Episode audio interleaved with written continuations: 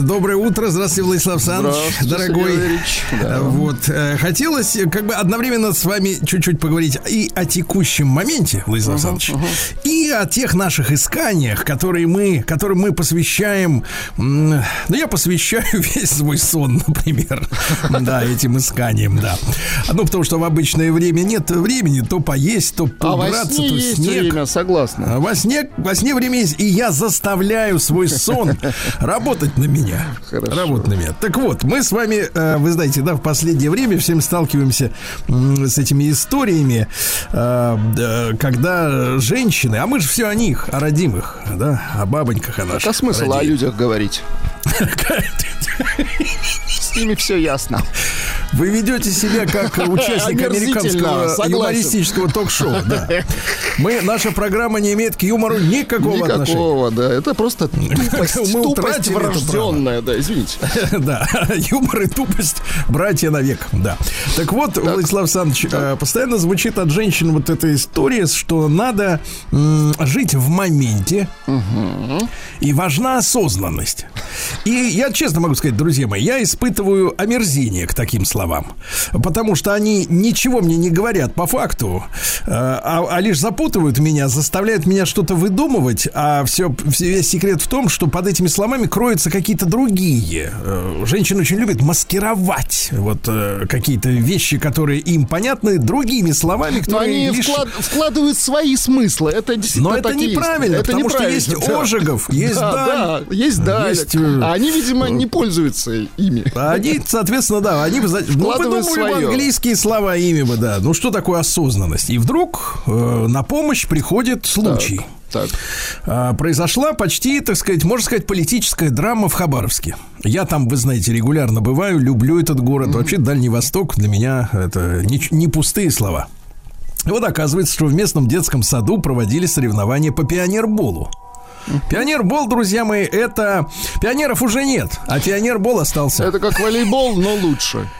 Ну, это как бы вот надо... Что ж, как же это надо-то, господи? Я же я ж тоже участвовал в детстве в этой всей истории. Там, короче, нет сетки никакой, по-моему. Ну, там как-то более простые правила, чем в волейболе. Да. Ну, и можно в руки брать мяч, да, то есть хватать его. Там, да, а может, и есть сетка, не помню. В общем, не что такое. Валерьевич, типа ну, волейбола, но попроще, да, да для детей. Да, для и вот детишки, значит, участвовали, там э, несколько групп, и решили их наградить. Наградить решили чем? Чем наградить можно ребенка? Сладостью, правильно? Конечно, конечно. Можно ему купить игрушку игрушку, да? игрушку. А когда нет денег, э, э, но почему-то хочется все равно наградить, и вот это самое странное желание, так, так, так. да, награждать, когда нет денег на награду. А, э, решили детишкам распечатать грамоты. Ну, мне кажется, там в 5, я не знаю, на фотографии смотрю, 5 там лет 6 максимум, 5, около 5, 5 лет, да. Что такое грамота, когда хочется играть или кушать, это взрослому-то не объяснишь порой. Угу. Да, тут дети.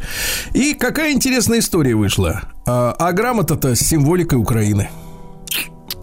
Залет. В заголовке, в заголовке бланка герб Украины и цвета Украины.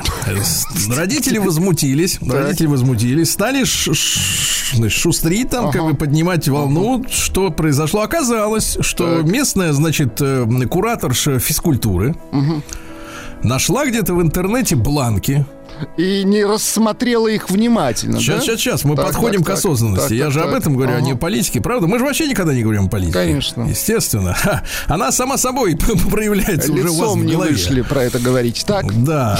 Знаете, мы, мы, извините, не самый этот самый. Да. Да. Не будем.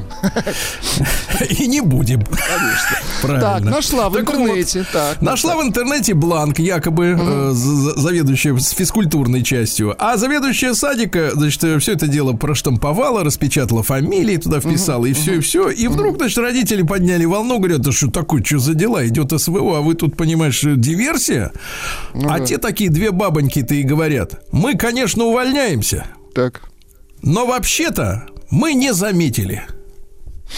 Ни одна, ни другая. Не заметили. Значит, вот зрение человек плохое, что, да, выходит, Слушайте, так? человек стоит рядом с принтером, печатает там 20 этих бланков, да, они вылазят оттуда из цветного принтера. А она, значит, оттуда это лезет, а она не видит. Понимаете, какая Слушайте, история? ну, Сергей вот ну, может быть, пример. зрение быть плохим. Нет, Владислав Александрович, я-то раньше думал, я-то раньше Но. думал, что есть у людей способность, например, читать текст и, не, и, и, и смысл видеть свой. Вот я все время сталкиваюсь с этой историей у себя в телеграм-канале Стилайн туда, да, ты напишешь текст, обязательно прибежит какой-то человек, который по-своему переврет, да, перековеркает, да, да. да. Потом, если он сразу не сбежит с криком «Отписываюсь!», если, если он в нормальном состоянии, ну, да, да, да. ну, когда давление до 120 на 80 Разговаривать надо, конечно. Да, когда разговариваешь, он вроде как начинает опять читать и говорит, он с третьего раза понял. Но так, чтобы люди картинки еще и не понимали, что они в руках держат. И не видят цветов и знаков, Это для меня, конечно... диверсией, согласен. Нет, я согласен. Нет, на, на поверхности диверсии. Я бы, так сказать, э, в, этой, в этой связи, конечно, СМЕРШ, который у нас воссоздан на новых территориях, Летучие распространил отряды, бы да. на всей стране. Но если говорить э, о том, как люди пытались отбрехаться от этой диверсии, да, о том, что они не заметили, то э, речь идет именно об этом, о чем я, с чего я начал. А, нет осознанности. Не живут в моменте. То есть она, например, в принтер бумагу засовывает, а сама думает, как премию на Новый год Я потратить, перевожу понимаете? на общепринятый язык, не включает мозг. Да. Это понятно, но вопрос в том, вопрос тут в том, да. если как бы вот надо помягче, конечно, да, с людьми, конечно. но вопрос в том, что возникает сомнение, включается ли он. В принципе. Да, потому что включаться может то, что есть. было, сейчас обидно То, что есть. То, чего нет, не может включиться, да, понимаете? Да, у меня вот есть, например, аккумулятор есть, да, он может включиться. А вот, например, какого-нибудь там космического двигателя у меня нет, и он не включится никогда, что сколько бы я ни нажимал кнопку. И поэтому дорогие друзья, конечно, я понимаю, что это, конечно, диверсия, естественно. Абсолютно. Но, а, но вот на, на, на заметку, что, что, в принципе, как бы вот в других, может быть, сферах происходит, когда, вы абсолютно, Владислав Александрович, хорошо сказали, не включаются мозги, когда люди занимаются своим делом на работе. Вот, понятно?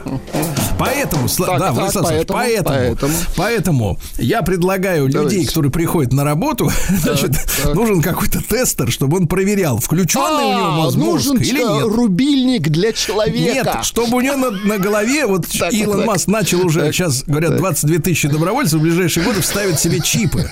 Им будет робот сверлить в голове дырку и вставлять туда этот э, нейролинк, да, чтобы им э, помогать там или, или впоследствии ими управлять, я не знаю, что они, ну, естественно, это они хотят в, в, в процессе достичь таких целей. Считаете, да? Нет, нет, начать с того, чтобы этот, э, чтобы не зашивать эту черепушку обратно да, полностью, да, да. а чтобы снаружи торчало что-то наподобие диода да. Понимаете, то есть если мозг включился, он зеленый горит. А если нет, красный, чтобы сразу видно, болван пришел на работу, ни черта не понимает, урод. Фу ты, выбесили. Наши, наши!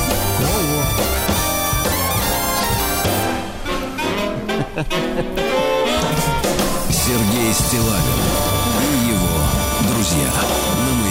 Так, ну мы должны дочитать многострадальное письмо, по крайней мере, пару строк еще от э, 22-летней собачницы двухкратной, которая ищет мужчину и составила список а, из пунктов, вот начинающихся с нуля. пунктов, да, да, да. да. Мы закончили на том, что 25-й пункт нерелигиозный фанатик. Так, не фанатик. Отсутствуют угу. асоциальные маргинальные друзья, ну то есть с бомжами не то водится. и не футбольный фанатик, давайте так. Вообще никакой. Не фанатик. Никакущий, нет убеждений, да. Не иждивенец младенец. Вот на чем. А мужчина никто. Немо, давайте говорить романтически. Приемная нос. плавание на полгода. Народный омбудсмен Сергунец. В Так вот, 27-й не иждивенец, 28-й отсутствуют долги. Это я напомню, друзья, это все требования к мужчине. Отсутствуют долги. долги угу. 29 имеешь работу. Так. 30, когда надо, умеешь быть серьезным. Да. 31 не зациклен на внешнем виде и моде, но при этом моется в душе перед сном. Понимаете, какая история? Не зациклен на внешнем. Вот тут вопрос. Э, женщина ну, не, или не, своем внешнем виде? Это, нет, это нет, не фотографируется в а, лифте. Ну, я понял, да. Не в качалке. Понятно. Вот, как сейчас вот намажутся этим гелем и на... да, да, давай, да, и давай наяривать. Ага, смотришь, а вроде мужик. А да. вроде был человек. 30, 30 серьезным, 32 не играешь на ставках, ну, игроманов, их всех ну, боятся, это конечно, правильно. это крепкие люди. Они достанут последний рубль из семейной кубышки. 33 отсутствует Инстаграм или готов предоставить к нему, ох ты, или готов предоставить к нему доступ. Ты слышишь? Запрещенный чувачок? в Российской Федерации. Поэтому это, с этим мы согласны. Вот нет, так. нет, но да, доступ. Доступ, ты послушай, что доступ, она пишет. О, кукиш, как говорится. Да, доступ. 34. Не бабник, не изменяешь, способен на верность, не проявляешь знаки внимания другим девушкам. То есть хам, да, мужчина? В отношении всех, кроме ее. 35. Давайте. Пьешь алкоголь не чаще, чем 8 раз в год. Это Слушайте, давайте, откуда давайте вот, считать. Вот, вот, вот эта цифра 8 раз. А год. вот давайте считать с вами вместе. Да. Так, на майских два праздника. Э, Новый год Потом, э, э, что ж там еще-то? нас- День независимости России, Погодите, День Конституции. Сергей Валерьевич, ну это, это День все, это все единства. понятно. Вот Нет, хотите, я считаю, просто погодите, срублю на корню два это определить. Да подождите, Погодите. два. У нас январские праздники, неделя. Нет, День знаний, Да это все один раз. знаний? Это все один Вы раз, хотите обмывать день знаний, это абсурд. Нет, я про восьмое, про, про январский праздник, это все один день, понимаете, это за один, А, это од- период. одним днем все сделать. Хорошо. Это раз, один раз, и уже десятое. Раз. Да. Значит, день знаний, и еще десятый надо найти, восьмой праздник надо найти, какой-нибудь восьмой, Пасха. Пасха, отлично, хорошо, хорошо. Дальше. Давайте 36. Есть хотя бы одна область, в которой занимаешься саморазвитием. Ну, например, наколки наращиваешь на теле. Ну да. Но при этом не смотришь на себя в зеркало. Нет, давайте саморазвитие. давайте новости читает, Да. да занимается саморазвитием. Да Всё. нет, это их не устраивает. Саморазвитие должно приносить к повышению дохода. Это не- Давайте, в Пионер понимаете, Бол 8 раз в год играет. Все. Да. да, 37. Ответственный. Ну, это значит, она говорит, купишь мне сапоги? Он говорит, да, и Но купит. тире щедрый, да, мы переводим Да, просто но, на но сказать язык. купит после того, как она 300 раз просит это. 300. И, А он 200 э, говорил, посмотрим, так? Владислав Александрович, великолепный 38 пункт. В нем пустота. На этом сегодня с письмом и закончим. Слава тебе. Прием корреспонденции круглосуточно. Адрес стилавинсобакабк.ру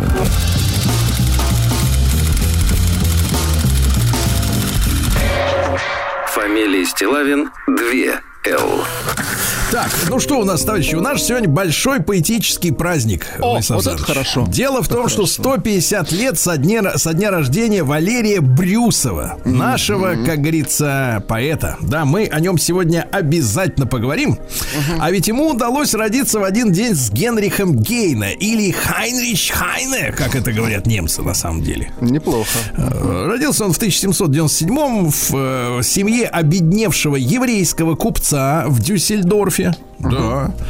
Ну вот. Ну и что у нас? э, Какие стихи? Вот давайте, давайте сравним. Давайте сравним э, Гейне И Брюсова. И, сот- и Брюса. Давайте, Брюсова, да, конечно. Ein Fichtenbaum steht einsam im Norden auf kahler Höhe. Ihn schläfert mit weißer Decke und Mühlen in Eis und Schnee. А? Но я вот как барабанщик скажу так, ритмика идеальная. Ритмика. Давайте. Можно накладывать, да? Да, сразу можно делать хип-хоп, вообще не напрягаясь. А Брюсов? Давайте, давайте. Наш теперь Давайте. юбиляр 150 лет со дня рождения, конечно. Например, так.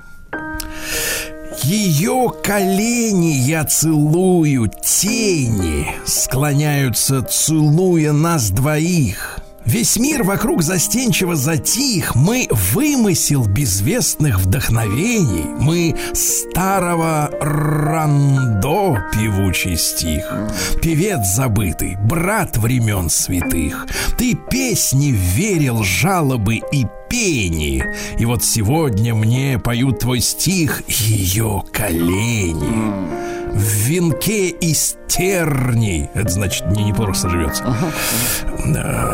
От кредита до кредита. В венке из терней дни мои меж них один лишь час в уборе из сирени. Как Суламифи дом, где спит жених, как Александру дверь в покой к Елене. Помните прекрасную Елену? Да-да-да. Так были сладостны для губ моих ее колени. А? Ай, красиво. Ну кто круче-то? Ну, конечно, Брюсов, ну, без вариантов. Там-то непонятно Да. вообще, что он говорит. Да, или вот, например, ты. Так, Тут надо подготовиться. давайте. Ты женщина. Ты книга между книг, ты свернутый запечатленный свиток. В его строках и дум, и слов избыток, в его листах безумен каждый миг. Ты женщина, ты ведьмовский напиток, он жжет огнем, едва в уста проник, но пьющий пламя подавляет крик и словословит бешено средь пыток. Ты, женщина, и этим ты права. От века убрана короной звездной, ты в наших безднах образ божества. Мы для тебя влечем ерем железный, железный, извините, тебе не мы служим тверди гор дробя и молимся от века на тебя. М? Ну, шикарно, да. Ну ведь человечище. Отлично, да. И опять сравните, Владислав Александрович. Да не с чем сравнивать. Ну, что там сравнивать? Пожалуйста. Конечно. Ein Fichtenbaum steht ein Sam im Norden auf Галерхе. Сергеевич, порохом запахло.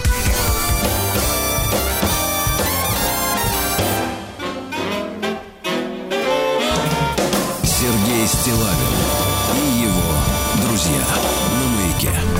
Что ж, друзья мои, сегодня у нас 13 декабря, сегодня день святого апостола Андрея Первозванного. С праздником, товарищи. Да. Много претерпел он от язычников, понимаете ли.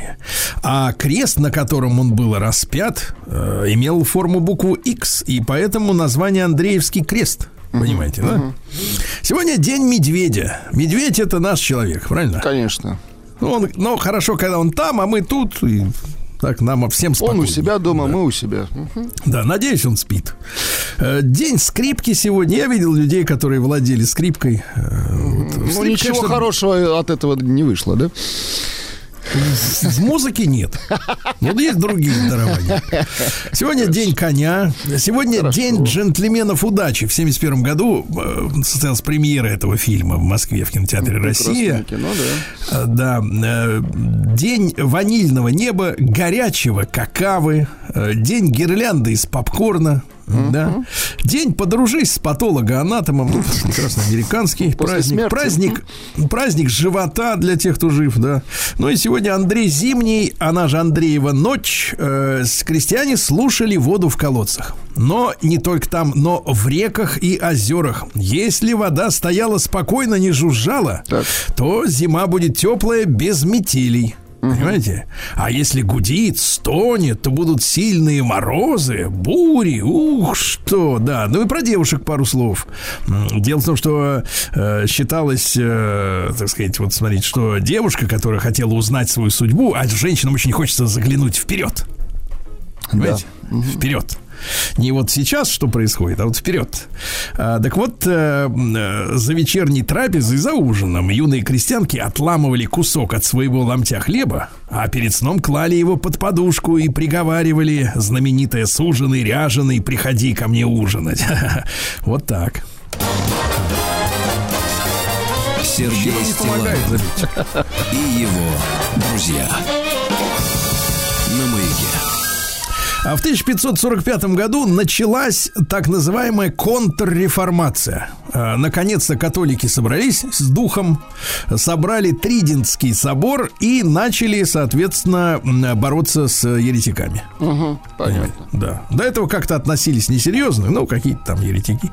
В 1553-м Генрих IV родился. Это французский король, первый из династии Бурбонов. Это любопытная традиция была у них э, в Европах, когда рождался человек. Дедушка взял этого самого Бурбона на руки, провел по его губам долькой чеснока. Вот смотрите, в чем О, магия. да, И капнул, капнул Так. венцом, венцом. Да, да. Молодец. Это, говорят, от болезней предотвращает. То есть чеснок без винища, деньги на ветер. Фра- Французский точно. Выходит так, да. Ну, а что дальше-то произошло? М, Стал королем он, э, там, ну, понятно, стал, стал. И, в конце концов, э, что я вам скажу, э, было, пи- было под 50 лет, а детей все нет. Он все в заботах был о стране. Понимаете? Вот, все никак не мог э, стать папашей. Э, ну, а, соответственно, при- прирезал его школьный учитель из Ангулема. Он- Учитель прирезал, ничего себе. да, учитель, конечно. Вот крепко владел этим э, указкой и ножом. Он пытался вступить в католический орден, э, так сказать, иезуитов, а туда принимают то как? Если знаешь там 7-10 языков. Там с улицы не берут. Ну и решил, что надо резать короля, вот и порезал Пора его. с ним заканчивать. Понятно. Логично, да. А, В 1577-м английская эскадра во главе с известным пиратом Фрэнсисом Дрейком отплыла из Плимута. Ну, в принципе, вот это и есть суть английской и американской цивилизации. Основной Пиратить. принцип. Со- Совершенно Пиратить, точно. конечно. Брать Ошкуривать и золото, как бы, ошкуривать, да, за этот счет жить. империей, да. да. А всем остальным дебилам рассказывать, что они так хорошо живут, потому что у них демократия. Нет, потому что они особенные, Сергей Валерьевич. Ну и особенный, конечно. Только особенным людям может быть э, демократия. можно, душе. да, и шкурить. А в 1715 году э, Петр I заболел э, так сильно, что причастился, но потом стал поправляться. Понимаете, да? А в 1720-м Карло Готци родился. Э, Он создал театральную сказку. Там вот принцесса Турандот, король олень с рогами. Олень, Э, Любовь хорошо. с тремя к трем, извините меня, к трем апельсинам. Да, до сих пор это все ставят. Там история такая, что играют в финале свадьбу Тартальи и Нинетты. Не спрашивайте, кто из них мужчина. Гости развлекаются вовсю. Подсыпают друг другу в питье табак. Бреют, бреют крыс. Хороший сюжет. И уже бритыми, э, ну, потому что не бритые, они как бы такие Так все-таки... вот откуда вот бриты пошли. Да, вот пускают их по столу. Это весело. Сидишь, Здорово, а крыса голая бегает и веселит тебя. Да, это здорово. А в 1742 году в праздновании Елизаветы Петровны был издан именной указ. Э, Во всей нашей империи жида, жидам жить запрещено. Указ, да. Это документ. Нет, нет, нет, себятина. Да-да-да. Вот так.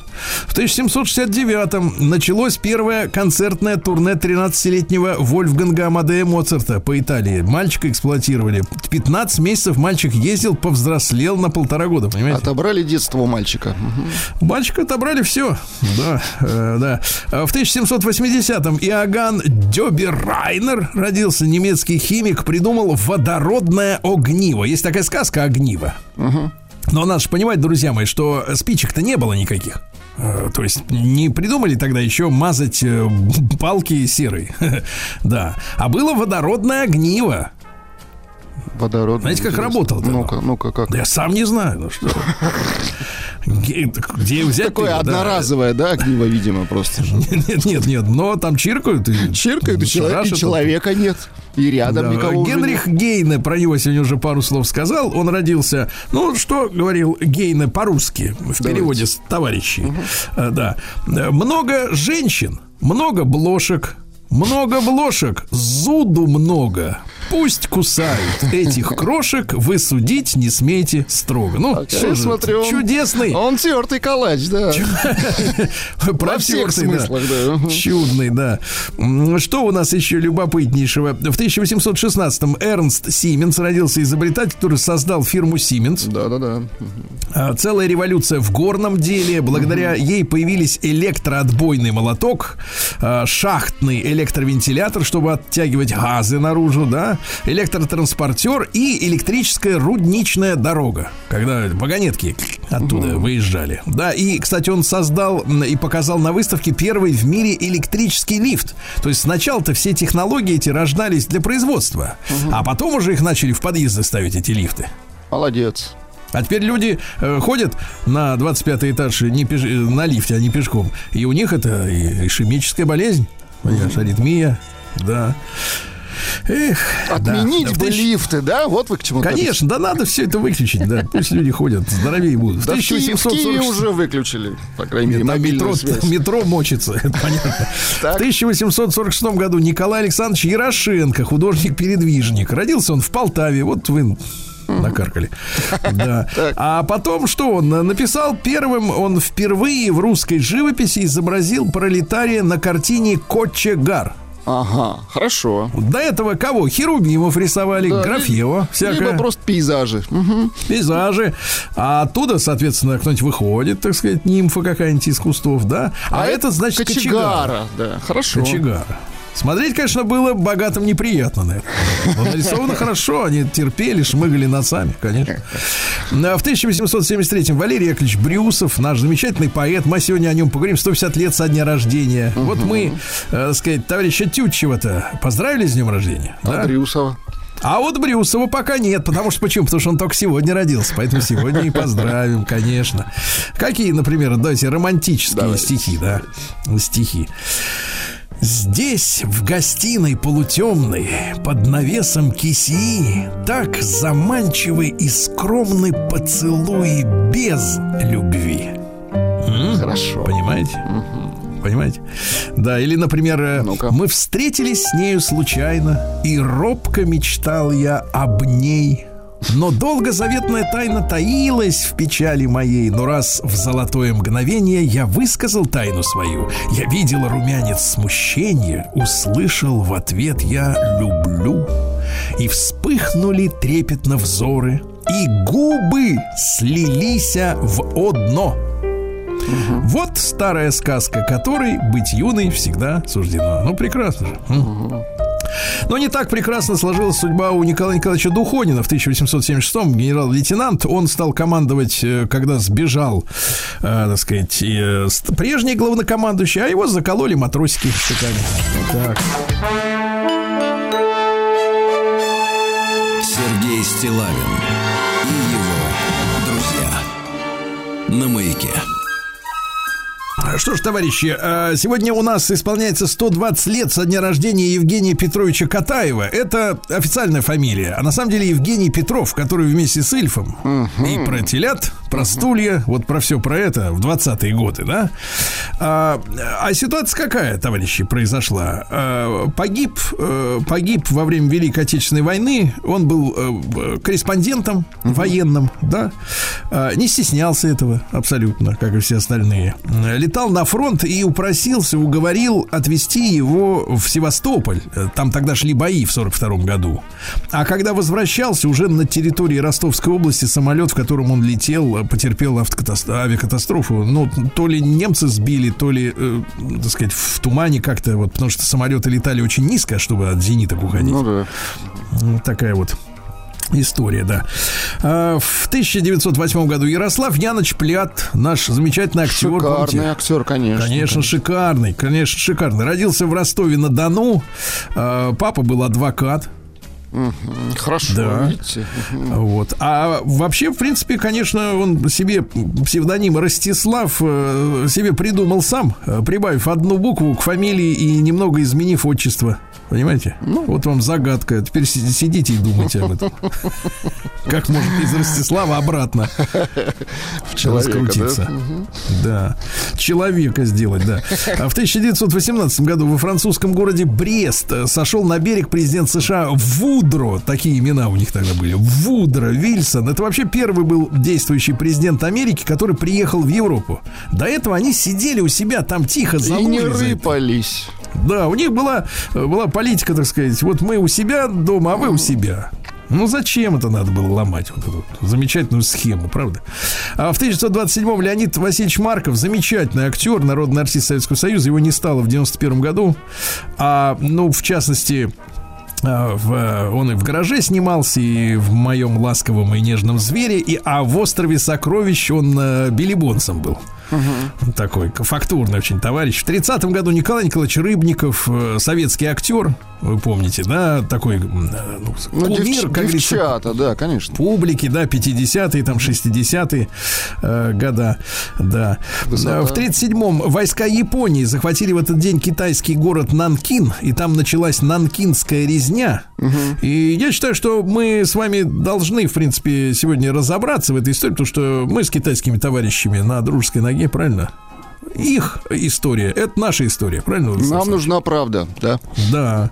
И, соответственно, там вот до, до чего дело-то доходило? Японские газета Осака Майничи Шимбун и Токио Ничи Ничи Шимбун освещали конкурс между двумя японскими офицерами, которых звали Тосиаки Мукаи и Цуйоси Надой, так, так, Надой. которые, mm-hmm. а ничего смешного, кто из них первым зарубит 100 человек мечом? Кошмар. Угу. Они не смогли убить 100 человек, потому угу. что у них руки устали. Угу. но первый успел обезглавить 90, ой, 89 человек, а второй только 78. А газеты следили и публике делали Это у них ставки. конкурс такой был. Это японцы, да, такие вот прекрасные, Культура такие такая. замечательные машины, господи, ребята, а электроника, ну такие цивилизованные, а какие у них чайные церемонии, прям так вот хорошо на душе становится, да, от этого всего. А э, в сорок первом году незамеченное в Европе произошло сильнейшее наводнение в Перу, а проблема в том, что откололся кусок ледника, упал в озеро, представляешь, поднял волну, 7 тысяч человек смыло. Кошмар. Насмерть. Вот такие бывают ужасы в горах, да. А, и что еще любопытного? Ну, в сорок шестом году, давайте поздравим, Владимир Юрьевич Быстряков родился, замечательный советский композитор, пианист и шоумен. А, популярность к нему такая вот уже эстрадная пришла в 82 году, когда Валерий Яковлевич исполнил песню «Куда уехал цирк». Помните, да? Ну, конечно. Это хит был. Он открыл Наташу Королеву, а вовсе не тот, кто выпьем за любовь. То есть, э, подождите, подождите. То есть Игорь Николаев уже открытую Наташу Королеву стал продюсировать. Можно сказать, на, на блюдечке с голубой каемочкой. То есть она открыта Да. уже была. Да, и, значит, он сотрудничал со многими исполнителями. Ну, например, вот давайте, вот давайте послушаем, Владислав Александрович. Э, Есть. Ирина Аллегрова исполняла песню э, «Купи девчоночку», А, например. да? шикарно. Есть? Есть, конечно, такое. Купи девчоночку, Электронная культура. богатый дяденька. Хорошо, да? Да, Но самое главное, что, конечно, а, Быстряков написал много музыки к мультикам. Ага. Да, и э, в частности Алиса в Зазеркалье. Вот это шикарная музыка. Очень атмосферно и подходит просто вот сто процентов. Да, да, да. Потом э, в 84 году вышел такой детский мультик по дороге с облаками, помните? Давайте вспомним. Дорога, дорога ведет от порога, порога к мечте голубой. Ну а в 88-м вышел супер мультик Остров сокровищ, конечно, с нашей любимой песней, да? Не получка, не аванс. Это уже Он шансон такой, да. Нет, нет, ну, вот те, да, да, жизненно, А ладно. вас дома нет. Время такое было, понимаешь? Его так просто упустить. Но легче локоть Э, И аранжировка такая же, да. Прекрасно. Ну, это уже в 80-е. Да, это чувствуется. да. Э, Тед Ньюджин в 48-м году родился, э, музыкант. Это не собаки, это люди. Да. Что ж, друзья мои, сегодня исполнилось бы, получается, друзья мои, 75 лет э, Людмиле Петровне Синчиной. Замечательной нашей певице, да. Радость моя, словно утро прекрасен твой. Светлый дух Была такая история, Владислав Александрович, Да. я о нашей молодежи рассказываю. Ну-ка, Сегодня ну-ка. уже у нас как бы все звезды на эстраде, они, ну, скажем так, э, транс... Нет, нет, не транссексуальные. А. Они, как бы, так сказать, перемешаны регионально. А в Советском Союзе существовала такая ленинградская эстрада. Да. Э, Михаил Боярский, Сенчина, Еха. Хиль. И они не уезжали в Москву. Ты понимаешь, какая история? Они, все, равно- они оставались в Ленинграде. То есть вся страна их, в принципе, знала, но они не старались как бы переехать, чтобы зараб- заколачивать побольше. И так зарабатывали хорошо, да? В 69-м началось строительство Камского автомобильного завода. Э, Поздравляем, КАМАЗ. Обязательно, С началом. Да. А, Мурат Насырова не стало в 69-м. э, Он, вернее, он родился, а потом в 2007 году не стало. Да. Ну и в 74 году фантастический случай произошел. Станислав Курилов э, бежал из Советского Союза, спрыгнув с туристического лайнера и проплыв 100 километров по океану. Как Представляете? хотелось убежать, да? Ужас. Елка, лесной аромат, очень ей нужен красивый наряд. Пусть эта елочка праздничный час, каждой иголочкой радует нас, радует нас. Неправильно, дедушка. Да, неправильно. Поешь неправильно. А как правильно? А вот как надо. Пусть эта елочка праздничный час. А, каждой иголочке радует нас, радует нас.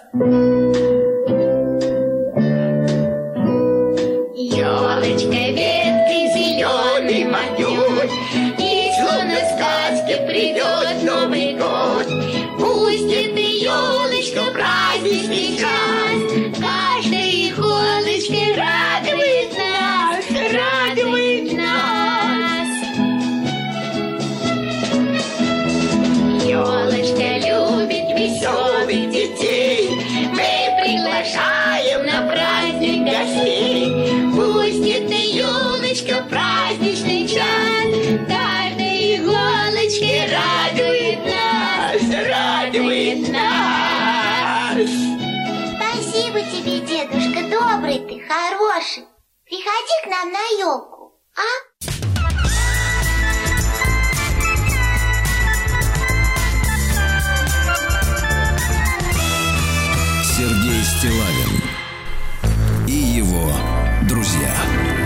Вот и мы, Владик, пришли на елку. Радуют нас. Где наши подарки?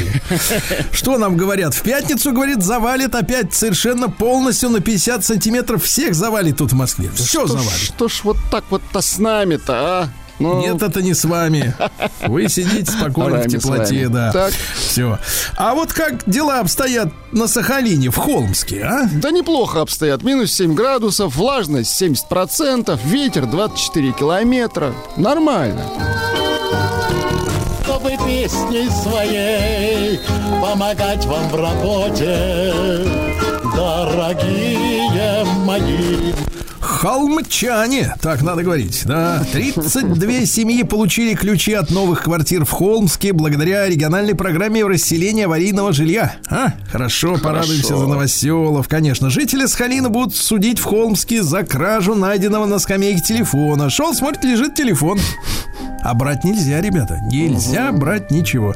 На Сахалине чуть не разразилась, вернее, уже наполовину разразилась трагедия. Тут, э, я так понимаю, разорился какой-то фермер, и от холода, от голода начали гибнуть его коровы. Кошмар. Э, Причем э, в нечистотах они лежали в хлеву, и многие уже из них э, пали. Кто-то еще доживал, их не кормили, не давали воды. Активисты нажаловались, это правильно. И местный министр сельского хозяйства Инна Павленко теперь уже сообщает о том, что выехали специалисты, коров обеспечили водой и накормили, спасли животных. Понимаете? Очень хорошо. Э, На Скалине во время пьяной погони водитель врезался в несколько автомобилей, а затем спрыгнул в обрыв. Инспекторам ДПС пришлось применять физическую силу и наручники. Он дергался. При проверке документов у него выявили признаки опьянения, а алкотестер молчал. Видимо, наркоман. проклятый. Испор- испортился. Мгм. 20-летний сахалинец опоил малознакомого мужчину. Как было дело? Встретились на автобусе. Поехали вместе в Холмск. А когда прибыли в город, э, младшой 20-летний говорит, слушай, а давай отметим, давай обмоем. Ну а что может остановить свободного человека? Окурил правда? и опоил. Купили, сели, выпили. В какой-то момент потерпевший потерял бдительность, и молодой человек сбежал с его рюкзаком и вещами. Понятно. Житель Холмска вернул знакомому долг купюрами банка приколов. Опять же, сидели в компании. Да. А Тут мужчина выста- вы- вы- вы- вынимает из барсетки много пятитысячных купюр номиналом, как вы понимаете, да, такие э, цвета лососика. Почти лососика, настоящего да. цвета. Мгм. Да, такие настоящие. Но э, в потьмах-то не видно, что там написано Так. банк прикола. Собутыльник говорит, слушай, а ты мне должен 25. Мужчина тут же отслюнявил ему Да не 25 вопрос. фальшивых банкнот. Да тот не заметил, пошел в магазин на следующий день. В одном из магазинов купил и вышел, а в другом его взяли. Вот теперь рассматривается уголовное дело. Ну и давайте о хорошем, что ли, да? Прежде всего, бывшего главврача Холмской районной больницы Центральный будут судить за превышение полномочий на 61 миллион превысил. На 61% превысил. Мгм, Давайте так. Да. А Школьники на Сахалине разработали чат-бот для подготовки к ЕГЭ. Хорошо. Чат-бот, да. Ну и, наконец, смотрите, в Холмске отметили 30-летие Конституции Российской Федерации. Были подведены в рамках празднования итоги ежегодного муниципального конкурса «Молодежь против коррупции». Победителем стала Каролина Кашапова. Сняла видеоролик, я так понимаю. Молодец. Сергей Стилавин и его. На маяке. Глава МВД обратился к главе Государственной Думы из-за рейдов некоторых депутатов по наливайкам. Представляете? Колокольцев заявляет, что проводят проверки депутаты в так называемых наливайках. Это места, где продается алкоголь в жилых домах, включая ночное время. И привлекают к этому внимание СМИ. Колокольцев считает, что такие действия создают неправильное представление о бездействии полиции, хотя контроль за торговлей в наливайках не является ее компетенцией. Министр напомнил о действующем моратории на неплановые проверки юрлиц. Понятно? Вот так Однако вот. отдельные депутаты Государственной Так. Думы, я все думаю, кто ж там ходил-то ночами? Ну-ка, ну-ка. А вот кто? А наш Султан Султаныч ходил. Хамзаев, да, у нас в гостях периодически бывает. А Колокольцев отметил, что Хамзаев вел зрителей телепрограммы в заблуждение. Создавая неправильное представление о длительном бездействии полиции. Ясно? Что такое? Самоуправство. Создавал впечатление. Представляешь? Большинство э, наших граждан, 61%, ждут чудес от наступающего года. Хорошо. Чего хотят-то? Э, 12% ждут чудо похудения. Дальше, что любопытного. Минтруд выступил против найма граждан, которые смылись за границу. Правильно. действительно. Конечно. А то хотят Смыл, дистанционно давай, работать. до свидания. Мгм, Да. Гражданам рассказали, что жвачку нельзя жевать дольше трех минут, товарищи, иначе эрозия желудка начинается. А Три минуты и Да. потом проглатывать, да? Да. Нарколог Петров дал совет, как не перепить за новогодним столом. Говорит, что надо заранее насыщать организм витаминами. Витаминами. Мотаинку что ли Какими сожрать? Жидкими витаминами. Въезжающие в Россию автомобили будут дезинфицировать э, из-за риска завоза болезней животных. С 1 января, правда, 25-го не успеют оборудовать э, этими специальными. Да я бы сказал так, и людей надо дезинфицировать, Конечно. вот этих, которые. Конечно, сколько заразы везут. Э, глава Конституционного суда Валерий Зорькин на празднование 30-летия Конституции назвал опасным образование этнических религиозных анклавов Российской Федерации. Так не надо. А Стало известно, кто же будет виноват из-за того, что в ГИБДД глюкнулся главный компьютер, и люди не могли ставить машины на учет. Кто А виноват? оказывается, крайние-то владельцы автомобиля. Это Вот они это будут неплохо, платить штраф. кстати. Круто. Но, кстати, после очередного сбоя, у них же это не первый раз шарашит. Э, Специалисты говорят, что вскоре ГИБДД могут заставить передать все свои базы в Минцифры, и тогда красивые номера будут выдавать не люди в погонах. А последнюю, так сказать, оплот забирают. Вот, опять же, депутат Госдумы Хамзаев, вернувшийся с рейда, предложил сделать День Конституции выходным.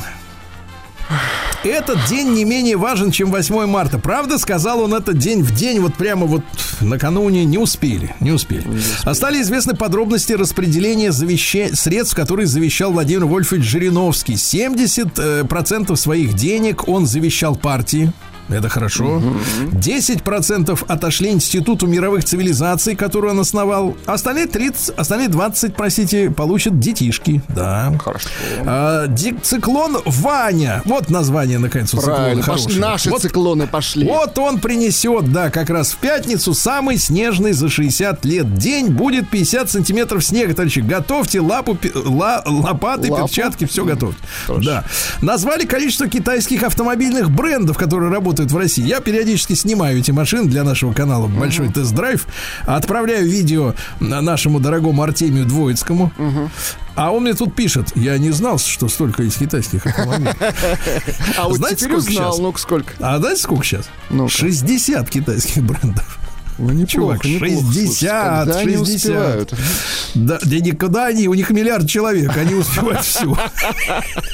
Да, Россия в этом году собрала рекордный урожай картофеля, замечательно. Будем бульбу есть. Будем да. варить, хорошо. Раскрыт способ перестать нервничать, пить водку. О, воду, воду, воду, воду. Воду пить? Сколько Воду в пить, литрах? да.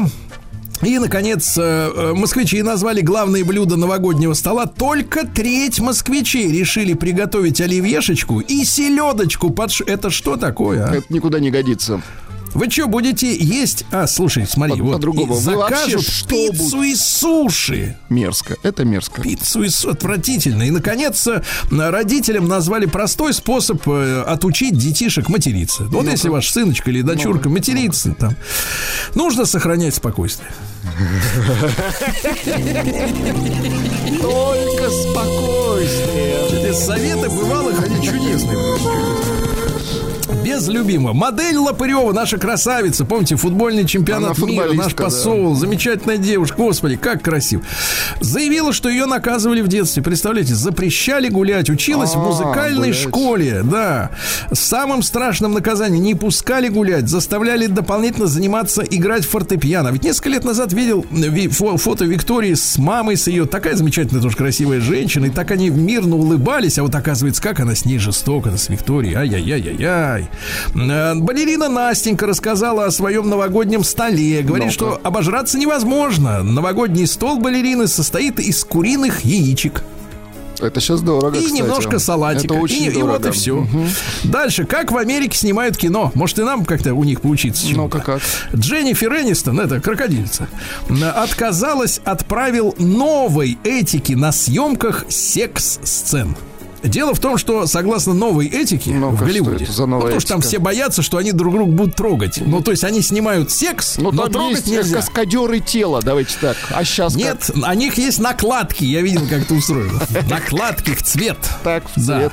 Так вот, 54-летняя Дженнифер Энистон Так. сказала, что отказалась от присутствия на съемочной площадке координатора интимных сцен который должен следить за комфортом всех участников. Вот вы когда ро- со свечой занимались Не, любовью, слушайте, это, чтобы знаете, стоял рядом человек, Вы да, вот представляете это? Руку сюда, это вот сюда, вот это лишнее уберечь. Так, вот сюда, а ну-ка отодвинься. Вот отодвинься, да, да. Не надо слюни пускать, слюни. Художник э, с Хаджиме Сараяма, который рисует женщин-роботов в фантастических металлических одеяниях, там у них металлические груди, ты видел это? Очень красиво. Очень пикантно.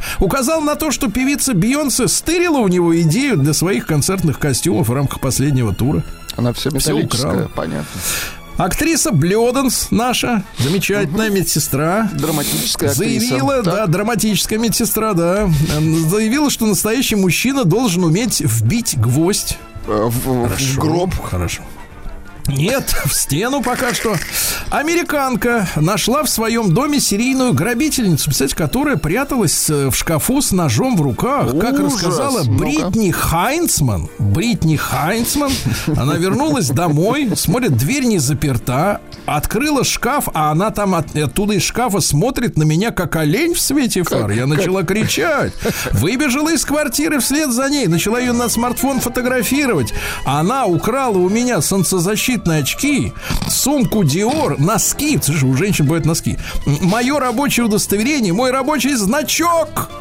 Сказала Она судьбу Бритни. украла. Да, Бритни Хайнсман. Нюша призналась в желании вернуться нас, аж она уходила.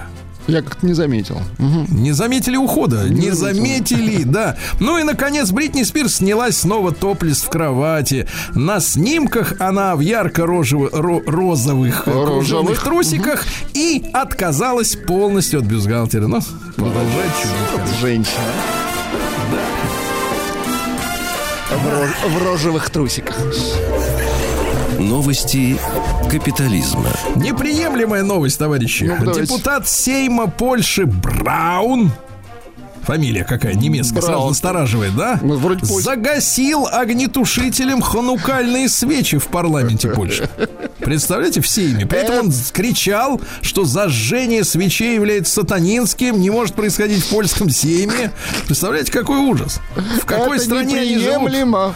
Вот именно. Движение поездов под угрозой из-за солнечных бурь. Говорят, что солнечный ветер может Так. переключать сигнал стоп на сигнал можно. Вот трагедия. Это, это ужасно. Да. Корейские автопроизводители придумали шины со встроенной цепью. Ну, там такие скобки, э, грубо говоря, в резину уже вставлены, чтобы ездить по льду. Но это там, где всегда лед. Да.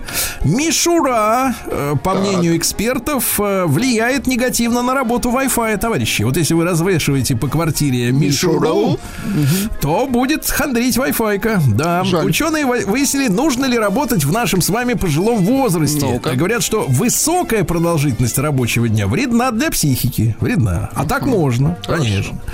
А, символом 2023 уходящего года в Японии, вот смотрите, какая история. Там вот после выбирают символ. Везде до, а и у них после. А, так вот, выбран иероглиф налоги. Налоги, с не налогами. весело японцы. Да. Да, Слушайте, продолжается этот скандал в, в Турции, где тренер бил судью, а потом прибежали футболисты и били ногами. А Президент футбольного клуба Анкара Гюджу по фамилии Коджа заявил, что я его, говорит, бить не хотел. Я хотел ему плюнуть в рожу. Но как-то само собой получилось, что Ну, Рука ударил. сама сделала свое Да. дело. Да, это рука, не моя рука, это кого Рука. надо рука. Да. Ученые предупредили об опасности кокосового масла может вызвать диабет, товарищи. Да. И, наконец, супер сообщение, Владимир Александрович. Давайте. Ученые, биологи оскорблены тем, что среди эмодзи крайне мало представлено червей, пауков и грибов. Ой, беда. О, да. Наши, наши. Даешь червей. Россия криминальная. Да. А в Москве, серьезное сообщение, обнаружили целый черный рынок по торговле детьми. А, Сначала, помните, вскрыли э, э, бабу, э, которая являлась по документам матерью 19 детей, большинство из которых не родные. И через нее размотали схему. Схема следующая. Э, Размещали реклам- рекламу для женщин, которые хотели совершить аборт на поздних сроках. Незаконный аборт. А, Но, э, значит, соответственно, без показаний медицинских. Им предлагались контакты несуществующих фондов, которые предлагали все-таки ребеночка родить и сбагрить. И в женском приюте некой Натальи Патоки детей там оставляли, а потом оттуда ими торговали. То есть с детьми ситуация не так плохо с родами, как с кражей детей. Понимаете, какая история? Ужас. А, еще серьезное сообщение. Суд удовлетворил иск Генпрокуратуры и передал Росимуществу целый холдинг военно-промышленного комплекса России, которыми владели украинцы и на деньги от нашего военно-промышленного комплекса финансировали ВСУ. Это гениально. Это фантастика, В да. Холдинг входили предприятия в Волгоградской, Свердловской, Ярославской областях, в Татарстане. А, и, и владели всеми этими украинцы, которые э, занимали высокие должности в прошлом, в тамошнем правительстве. Представляете? И только в конце да. 23 года мы в этом выяснили. Ну хорошо, хоть Ну, выяснили. хоть выяснили, хорошо. да. Ну и, наконец, что еще вам любопытного сказать? Что-нибудь? А вот, пожалуйста, приморские школьницы из города Арсеньева а, брали, значит, снимали на камеру э, свои издевательства, брали собаку и кидали ей в стеклянный шкаф и выбивали стекла. Ну, не идиоты ли? Девочки, кстати. Девочки. Кошмар. Да. Ну и давайте из ваших сочинских дел. Э, В Сочи ведь есть прекрасный национальный парк. И там поймали браконьеров, которые срезали 5008 веток иглицы колхидской, иначе называется рускус. Рускус это редчайшее краснокнижное растение. Так вот, знаете, грозит не только уголовный срок, Владислав Александрович, но и штраф 16 миллионов рублей. А 16 веточки-то не восстановить. Ай-яй-яй. А веточки обратно не пришьешь, Вот согласен. именно. Вот так.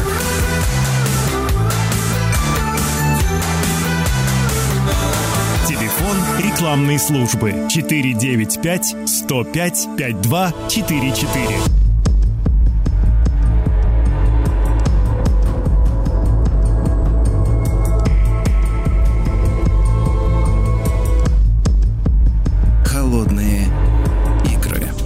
Дорогие друзья, мы с вами в этом цикле «Холодные игры» исследуем а, период холодной войны, противостояние НАТО и Советского Союза и сателлитов. Вот образование этих самых сателлитов, то есть э, стран э, в будущем Варшавского договора, мы и изучаем на данном этапе с Евгением Юрьевичем Спицыным, историком, публицистом. Евгений Юрьевич, доброе утро. Здравствуйте. Да, доброе утро, Сергей. Да, да. Сегодня мы добрались наконец до Югославии, да, одна из, ну, мал- нельзя сказать, что какая-то из стран советского лагеря неинтересна, да, но Югославия, мне кажется, особенно интересная страна, потому что в, на рубеже 90-х ее постигла трагедия э, распада, да, потом агрессия НАТО уже на отдельные ее части, э, и тамошний Иосип, э, Осип Брос Тита, да, такой очень интересная фигура, потому что много о нем говорится, о том, как он, хорват по национальности, вел свою национальную политику в этой стране, да, которая составляла состояла, из- шести республик сразу. Э, Поругался со Сталином, насколько я понимаю. Ну, а хотя во время э, Второй мировой был героическим партизаном, и югославские партизаны очень много сделали, да, для отвлечения сил немцев, чтобы нам было полегче. Правильно я понимаю, Евгений Юрьевич? Ну да, да, конечно. Он даже был удостоен э, Ордена Победы, не будучи формально лидером государства или э, главнокомандующим союзными армиями. Потому что я напомню, что Ордена Победы был удостоен тот же румынский король Михай, например, э, Эйзенхауэр, Монгомери. То есть это лидер государства и руководитель союзнических войск на Западном фронте. А э, Иосиф Брос Тита тогда не был формально ни руководителем государства, ни членом э, коалиции антигитлеровской. Да, он возглавлял Народно-освободительную армию Югославии, но все-таки это была, ну, условно говоря, не армия югославского государства. Так что это действительно редчайший случай, когда э, самой высшей военной наградой Советского Союза был удостоен м, лидер югославских коммунистов и лидер югославских партизан. Евгений Юрьевич, ну вот сама Югославия, она же появилась, э, э, скажем так, э, благодаря окончанию Первой мировой войны, да, в каких-то своих границах. И как эта страна вот собиралась уже в ту Югославию, которую мы, может быть, помним, да, на излете там 80-х? Ну да, действительно, после окончания Первой мировой войны, а, значит, на территории Балкан было создано королевство сербов и хорватов из тех провинций, а, которые входили в состав а, австро-венгерской монархии и, собственно говоря, самой Сербии, а, которая получила статус независимости еще в XIX веке. А, Но после начала войны а, правящий монарх Петр II Карагеоргиевич, он бежал в Каир, там было создано значит, так называемое правительство в изгнании, его возглавил а, Пурич. А, но при этом надо заметить, что на территории Югославии фактически сразу началась партизанская война. А, причем эту партизанскую войну вели две э, вооруженных силы. Во-первых, это вооруженные части э, королевства, которых возглавлял военный министр мигрантского правительства генерал Драголюб Михайлович. И, во-вторых, это Народно-освободительная армия Югославии, НОАЮ, которую возглавил генеральный секретарь ЦК КПЮ Иосиф Брос Тита. Причем я замечу, а, что незадолго до Тегеранской конференции американские спецслужбы разработали особый план под кодовым названием «Пастух», который предполагал заброску на территорию оккупированной Югославии миссии бывшего правителя Хорватии Ивана Шубачча с тем, чтобы он э, смог объединить под своим началом все значимые силы югославского сопротивления. То есть вот тех самых монархистов-четников, которых возглавлял Михаилович, и, э, значит, э, коммунистов, которых возглавлял Иосиф Тита. Однако реализация этого плана провалилась. И именно поэтому Балканский вопрос стал предметом отдельного обсуждения лидеров Большой Тройки на Тегеранской конференции.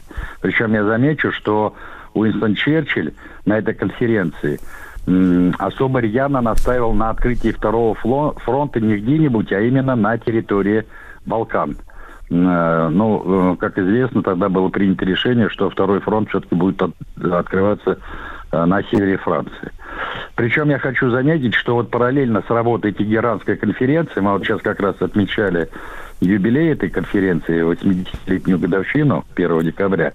Э, Так вот, э, параллельно с этой конференцией в небольшом боснийском городке Яйце состоялась вторая сессия так называемого антифашистского веча народного освобождения Югославии. А это э, вече было создано ровно год назад, тоже там же, в Боснии.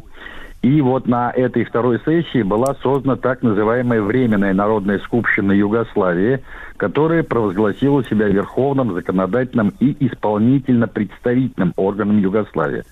На этой сессии был избран президиум, э, возглавил этот э, президиум Иван Рибар, и э, эта же сессия утвердила Национальный комитет освобождения Югославии. Он был объявлен высшим исполнительным и распорядительным органом народной власти в Югославии, ну, попросту говоря, правительство, которое состояло из так называемых уполномоченных. Ну, опять-таки, по-русски говоря, это были министры. А главой вот этого правительства э, был назначен уполномоченный по делам народной обороны маршал Иосиф Тита. Причем я замечу, что именно на этой сессии ему было присвоено и высшее воинское звание Югославии. При этом на этой же сессии а, был принят программный документ, назывался он так «Об образовании Югославии на федеративных началах». Вот в этом документе было уже сразу установлено, что после окончания войны э, на руинах э, монархической державы то есть королевство сербов, хорватов и словенцев, будет создано демократическое государство в форме равноправной федерации югославских народов, как вы правильно сказали, в составе шести союзных республик государств. Это Сербия, Хорватия, Босния и Герцеговина, Словения, Македония и Черногория. При этом решением значит, вот этой сессии Петру Карагеоргиевичу, а это был совсем молодой можно сказать, даже юный монарх, ему было всего 20 лет, а, было категорически запрещено возвращаться на территорию Югославии. Я напомню, что после оккупации Югославии он сначала бежал в Каир, там же было создано и, значит, правительство в изгнании, а вот уже к концу 43 -го года он перебрался в Лондон и сидел, так сказать, под крылышком своих э, лондонских кураторов.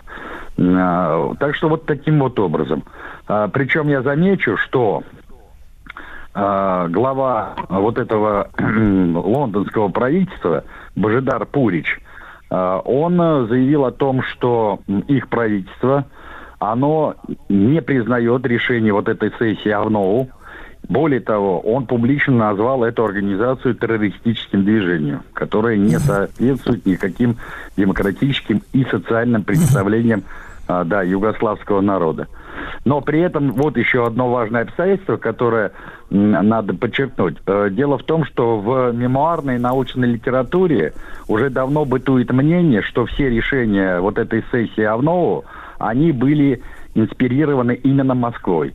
Но сейчас доказано, что Сталин, который в целом э, разделял цели югославских коммунистов относительно создания новой госвласти, устранения королевского иммигрантского правительства не был сторонником того, чтобы торопиться с таким шагом. Он по-прежнему опасался, что преждевременные действия могут значит, повлечь э, осложнение отношений Советского Союза с западными союзниками, и Сталину в тот момент было принципиально важно, чтобы союзники открыли именно второй фронт. И он боялся, что вот такие телодвижения на территории Югославии, они каким-то образом помешают открытию второго фронта.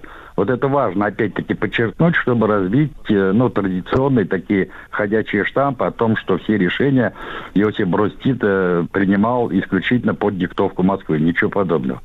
Евгений Юрьевич, самый-то важный вопрос. В этой федерации, ну, как нам потом объясняют, почему Югославия поддалась, да, на э, внешнюю, внешнее воздействие и начал, начала распадаться, были противоречия, да, были противоречия между хорватами и сербами. В принципе, это один народ, просто разные конфессии. Э, ну да, да. да. И, и язык они свой называют. Одни называют хорвато-сербским, другие сербско-хорватским. Э, страшная трагедия вот этой разделенности, да, по религиозному признаку в первую очередь. Ну, Такая, да, да. да, и вот э, там же происходили зверства достаточно большие на этнической э, почве, хотя, ну как вот назвать жертвой, жертвой этнической почвы, если э, народ один, да, фактически, э, самоедство какое-то. И вот как они решили преодолеть-то все эти противоречия, которые были вот и, религи- и религиозные, и вот э, озлобленность. Давайте узнаем после короткой рекламы.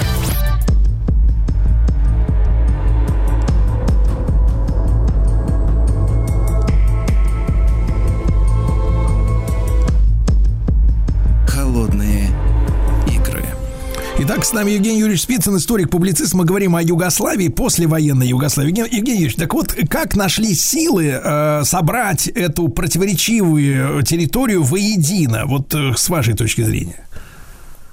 А, ну, действительно, между сербами и хорватами давно пробежала черная кошка. Понятно, что главную руку к этому делу приложил Ватикан. А, действительно, во время войны на территории Югославии, не только в Хорватии, но на территории всей Югославии действовали профашистские отряды а, так называемых хорватских э, значит, усташей, которые боролись и с коммунистами, и с монархистами. Я имею в виду сербскими монархистами. Ну, во многом это было преодолено, во-первых, тем, что сам Иосиф Брос Тита был этнический хорват, а во-вторых, тем, что была предложена новая форма федерации, причем федерации договорной, а, когда вот эти шесть республик, они получили а, статус полноценных государств, в том числе и Хорватия. Причем Хорватия получила даже в рамках федерации чуть больше прав, чем все остальные республики. Прежде всего в сфере экономики и социальных отношений. Евгений а, Юрьевич, да. а тогда позвольте вопрос. А в принципе был вариант им не сходиться в шестером? В принципе, вот э, почему вста- встала эта история с объединением вот в, в большую такую Югославию, советскую? Ну, дело в том, что Хорватия, э, если бы она отказалась входить в состав э, югославского государства по каким-то причинам, она просто была бы отрезанным э, ломотем, условно говоря. Э, в таком качестве она не устраивала ни нас, ни Запад. То есть это был вставной зуб или вставная челюсть в новую конфигурацию европейских границ, поэтому надо было ее, условно говоря, куда-то присобачивать. Но не к австриякам же, потому что отношения, да, отношения хорватов с австрийцами были, пожалуй, еще хуже, чем отношения с сербами. Поэтому было принято такое решение. Мне кажется, что на тот момент оно было совершенно разумным. Угу. Евгений Ильич, а вот эти иметь... преференции, да, преференции в экономике, вы сказали, дали именно хорватам, они потом э, играли свою роль или как-то были нивелированы, или росло недовольство у всех остальных пятерых, что вот что-то там как бы все равны, а этот равнее? Нет, нет, э, особых противоречий не было. Понятно, что вот эти вот э, давние, э, так сказать, фантомные боли, противостояния сербов и хорватов, ведь у них главное-то что было? Кто из них главнее? Кто старше? Потому что традиционно считается, что Сербия является ядром югославянских, югославянской государственности, а хорваты претендовали на такую же роль. Ну и тут, конечно, масло в огонь подливали, с одной стороны, немцы, традиционно. Они считали вообще Балканы своей вотчиной. Почему у нас все... Я немцы беру в широком смысле. Прежде всего, конечно, австрияки, но потом уже э, в период э, самой войны понятно, что сами немцы, да. Плюс у них была задача или идея фикс отрезать вообще югославянские народы от Средиземного моря, контролировать все побережье, а, что у них не получилось. А с другой стороны, тут, конечно, масло в огонь активно а, подливал и Ватикан играя на стороне прежде всего хорватов, поскольку вы правильно сказали, что хорваты, они были католиками. Но это старая история, которая корнями своими уходит э, в Средневековье. Так что вот так вот. И еще одно важное обстоятельство. Дело в том, что Иосиф Брос очень грамотно проводил кадровую политику. То есть там не было засилья, например, сербов э, в общеюгославских органах государственной власти. Там всегда на паритетных началах, на, на ключевых постах и в правительстве, и в партии сидели представители всех шести республик. И преференции, опять-таки, отдавались сербам и хорватам. Там было примерно равное соотношение представителей вот этих двух, ну, наиболее крупных э, народов Югославской Федерации. Так что так. Евгений Юрьевич, а что касается бывших и вообще капиталистических форм, э, так сказать, хозяйствования, насколько вот вы рассказывали про Болгарию, где там достаточно жестко сделали, да, недавно. А как в Югославии вот поступили с этими пережитками, скажем так? Ну, дело в том, что в Югославии сложился особый тип э, югославского социализма. Он носил такой двухуровневый характер.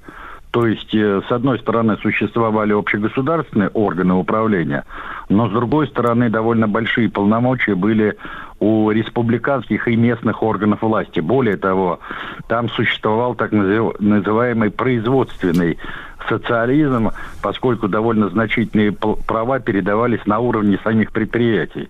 И они, собственно говоря, сами выстраивали всю логистику производства э, продукции, ее реализации, заключения э, договоров, выхода, кстати, на э, международный уровень, поскольку в Югославии, в отличие от других стран соцлагеря, не было монополии государства на внешнюю торговлю.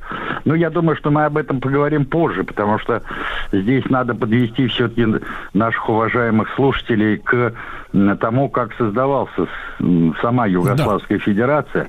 Тут вот э, надо опять-таки вернуться к временам Второй мировой войны и, э, значит, сказать о том, что э, в конце января 1944 года э, британское правительство, которое патронировало вот этому иммигрантскому правительству Пурича, оно, в общем-то, пришло к окончательному выводу, что больше это правительство поддерживать не надо, а, что надо, в общем-то, оценивая, объективно, реально оценивая сложившуюся ситуацию, идти э, навстречу Советскому Союзу.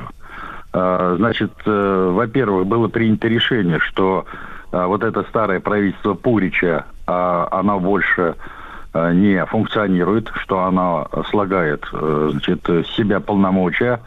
А с другой стороны, было принято решение, по сути дела, детронизировать э, бывшее королевство сербов, хорватов и словенцев, то есть убедить Петра II э, значит, э, отречься от престола.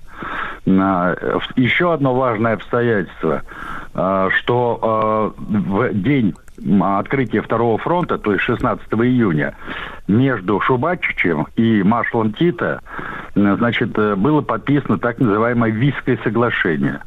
И вот по этому Висскому соглашению, по сути дела, было сформировано первое коалиционное правительство. То есть правительство, которое частично состояло из бывших монархистов и, понятно, что коммунистов. А э, уже в конце августа 1944 года состоялась встреча Уинстона Черчилля э, с Шубачичем и Иосипом Брос Тита в Неаполе, где, э, значит, лондонский кабинет э, подтвердил вот это Висское соглашение. А, Хорошо, значит, Евгений Юрьевич, тогда э, с, с этой, с этого события начнем нашу следующую встречу. Евгений Юрьевич Спицын, историк и публицист в нашем цикле «Холодные игры».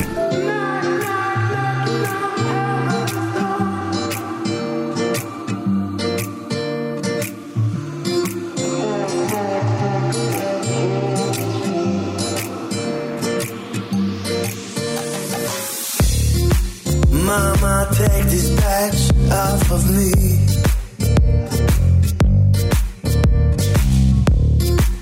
I can't use it anymore.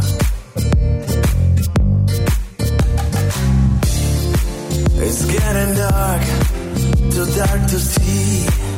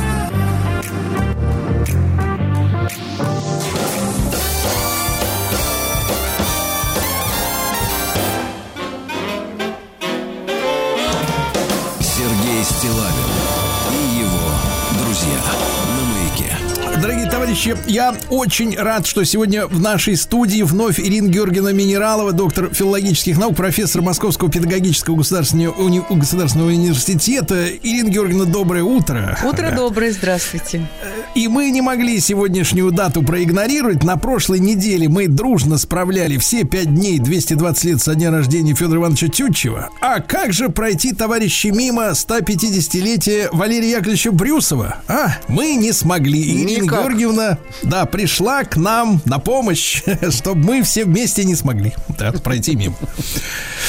Да, Ирина Георгиевна, я знаю, что вот Валерий Яковлевич, э, э, ну, скажем так, э, пытался э, в конце своей жизни, да, вот встраиваться в новую реальность, да, будучи там символистом, он пытался э, пригодиться, что ли, вот в этом новом мире.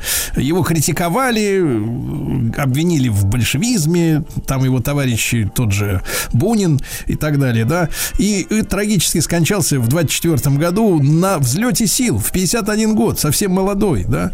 Вот, Ирина Георгиевна, э, как вам кажется, э, почему Валерий Яковлевич не уехал из страны, как многие сделали в то время? Ну, во-первых, и Валерию Яковлевичу это и в голову не приходило.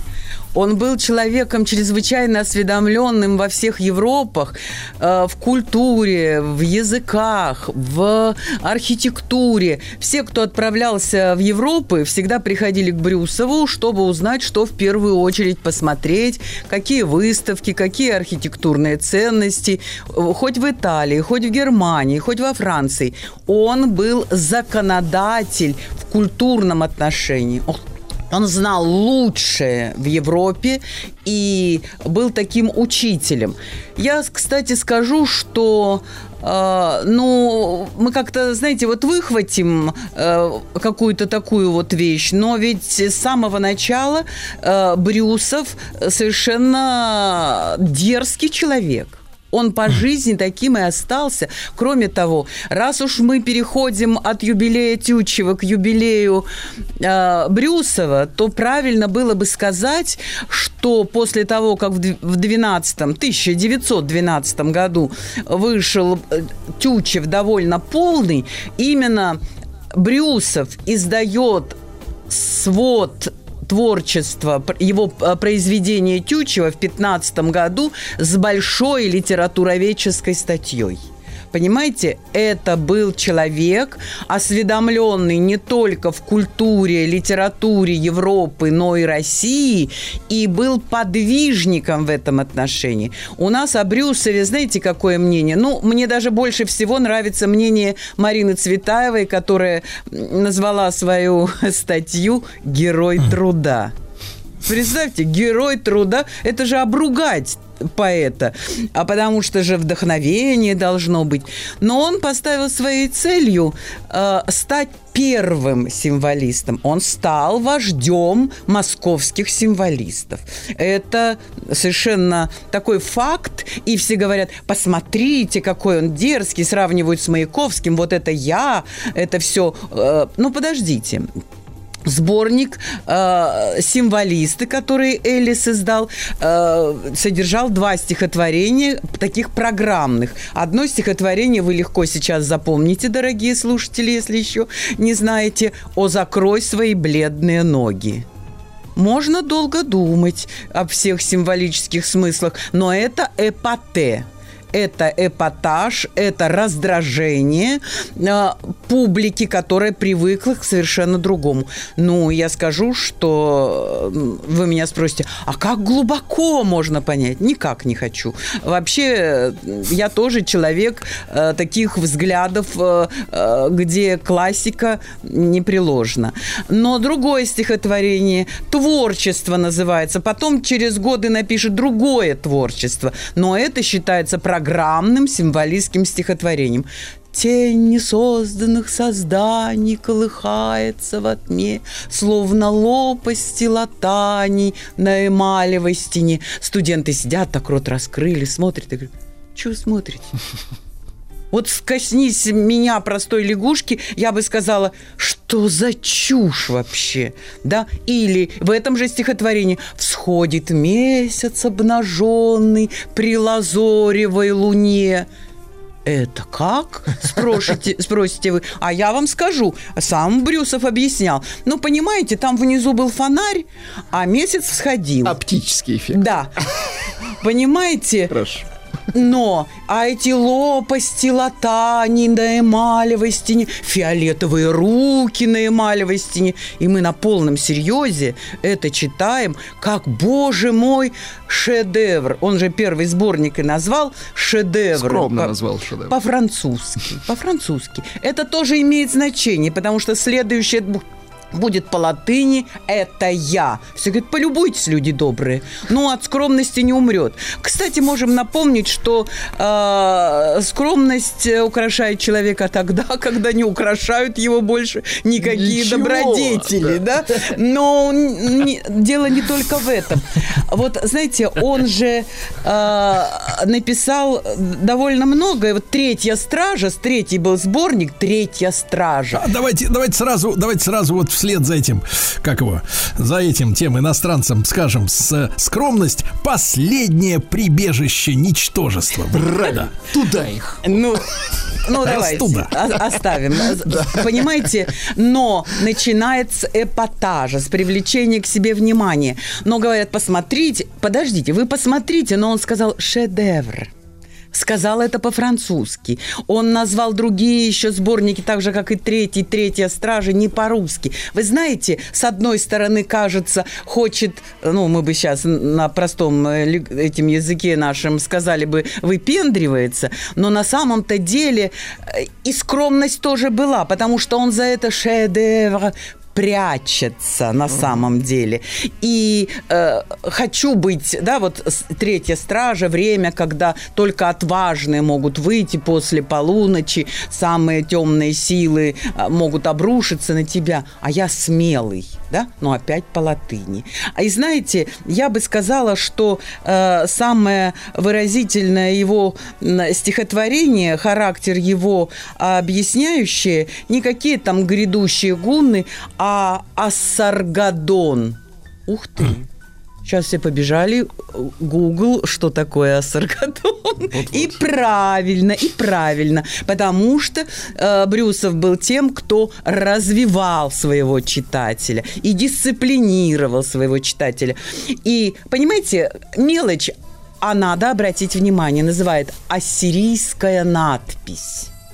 Запомнили, это не портрет царя, а ассирийская надпись, надпись на камне, да, я, и все название и сам портрет героя рассыпан в аллитерациях, в звукописи стихотворения. Вот посмотри, и еще это сонет, твердая форма. То есть, когда Пастернак потом пишет к юбилею ему стихотворение, говорит, вы дисциплинировали стих и нас, поэтов, дисциплинировали. Ну, видите, это тоже важная черта э, в творчестве Брюсова. «Я вождь земных царей и царь Ассаргадон, владыки и вожди, вам говорю я горе, Е- Едва я принял власть, на нас пошел Сидон, Сидон я не спроверг, и камни бросил в море. И, и дальше, кто превзойдет меня, кто будет равен мне? Деяние всех людей, как тень в безумном сне, мечта о подвигах, как детская забава. Я исчерпал тебя до дна, земная слава, и вот стою один, величием упоен. Я вождь земных царей и царь и так далее. Понимаете, в чем дело? Вот здесь весь Брюсов, потому что с одной стороны есть желание самоутвердиться, а с другой стороны он написал ассирийская надпись. Все, что от тебя останется. И сколько бы ты ни говорил, сколько бы ты над другими не возвышался, если останется, то только эта надпись на камне, впрочем, как и от других. Конечно, все женщины, советую, прочитайте не только к 8 марта, но и сегодня можно ты женщина, ты книга Да. между книг, ты и так далее. Не будем читать, каждый прочитает для себя. Но у меня, знаете, такое чувство неотступное, что он не без ехидства это пишет. Потому что много примеров личной жизни, других стихотворений и прочее. Почитайте Ходосевича, вы поймете, что не надо обольщаться, девочки, не надо. Хотя хочется, я это тоже понимаю. Я скажу, что он, конечно, учитель в поэзии не только для младших символистов, какими был Блок и, и Соловьев Сергей и Андрей Белый. Их связывали, о боже мой, какие сложные взаимоотношения.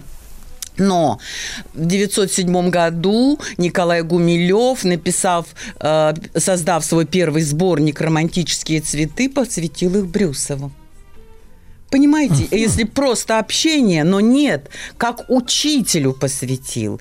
И для Гумилева, который считал своим учителем еще Теофила Готье, конечно, э, был важен Брюсов, потому что Брюсов многих познакомил с европейскими символистами, вообще с европейской поэзией, в том числе и с французской. Поэтому, э, вы знаете, можно э, пройтись по биографии, можно много чего об этом сказать. Я бы хотела, чтобы мы больше э, обратились к творчеству. Все-таки шеститомник – дело такое замечательное. И не только же он был поэтом, он э, был и критиком, и серьезным литературоведом, серьезнее многих сегодняшних литературоведов. Жаль, что они не читают Брюсова, пригодилось бы в хозяйстве. А кроме того, конечно, он был прозаик и драматург. Проза фантастика, просто фантастика. И опять, вот если вы возьмете э, революционность брюсовскую, а он ведь и в первую русскую революцию, эти грядущие гунны-то, да, отсылают нас и к Соловьевскому панмонголизму, и к прочим другим вещам. Вообще, начало 20 века – это ощущение глубоких, серьезных, даже катастрофических перемен. Они жили в этом в этом. И Брюсов в 907 году пишет роман «Огненный ангел». Все говорят, а, огненный – это значит вот такое дьявольское, а ангел – это вот такое пушистое. Подождите, огненный ангел – это буквальный перевод с древнееврейского «серафим». А что не назвать роман «Серафим»-то, да? Смотрите, как все меняется, как э, многие смыслы появляются. Это символист писал. И кроме того, вот я говорю, Брюсов есть Брюсов от начала и до конца. Он создает э, мистификацию. Вы скажете, как так?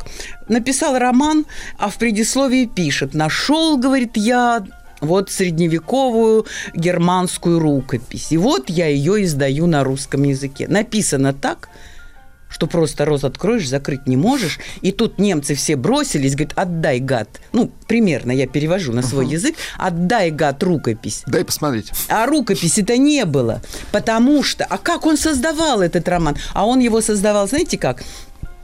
Он э, воспользовался гравюрами средневековыми. Понимаете, идя от гравюры, он создавал словесный текст. И поэтому, когда говорят о символизме, многого недопонимают, потому что синтез, о котором Вячеслав Иванов говорил, другие символисты реализовывали в своем творчестве, вот вам, пожалуйста. Просто средневековая гравюра стала основой потрясающего романа. Но надо сказать, что, ну, конечно, не все ж в восторг пришли от этого романа. И если вы будете читать «Чистый понедельник», например, Бунина, э, он э, там э, героиня с молодым человеком разговаривает и спрашивает, а как тебе огненный ангел? И этот молодой человек говорит, так выспренне, что читать противно. Неплохо. Неплохо высказался, да? Причем, если вы будете, прочитаете и одно, и прочитаете другое, вы увидите, что Бунин идет теми же идейными дорогами, только на русском материале и глубоко по-русски ту же самую идею э, объясняет и расписывает. Потрясающая вещь для чтения, понимаете? И, конечно, вот э, надо сказать, что э, много автобиографического в этом романе. Как-то один мой студент говорит, а вот вы не знаете, Ирина Георгиевна, а кто вот под героями в этом романе имеется в виду? Я говорю, какой роман? «Огненный ангел». Я говорю, а, понятно, граф Генрих – это белый, Рупрехт сам Брюсов и э, Петровская э, Рената. На следующее э, занятие он приходит и говорит, Ирина Георгиевна, спасибо, я выиграл. Что ты выиграл? Так. Оказывается, на телевидении была какая-то викторина, угу. и он выиграл благодаря мне, но благодаря Брюсову вообще-то, честно Но не сказать. поделился, ты понимаешь, в чем дело? Но... Не поделился.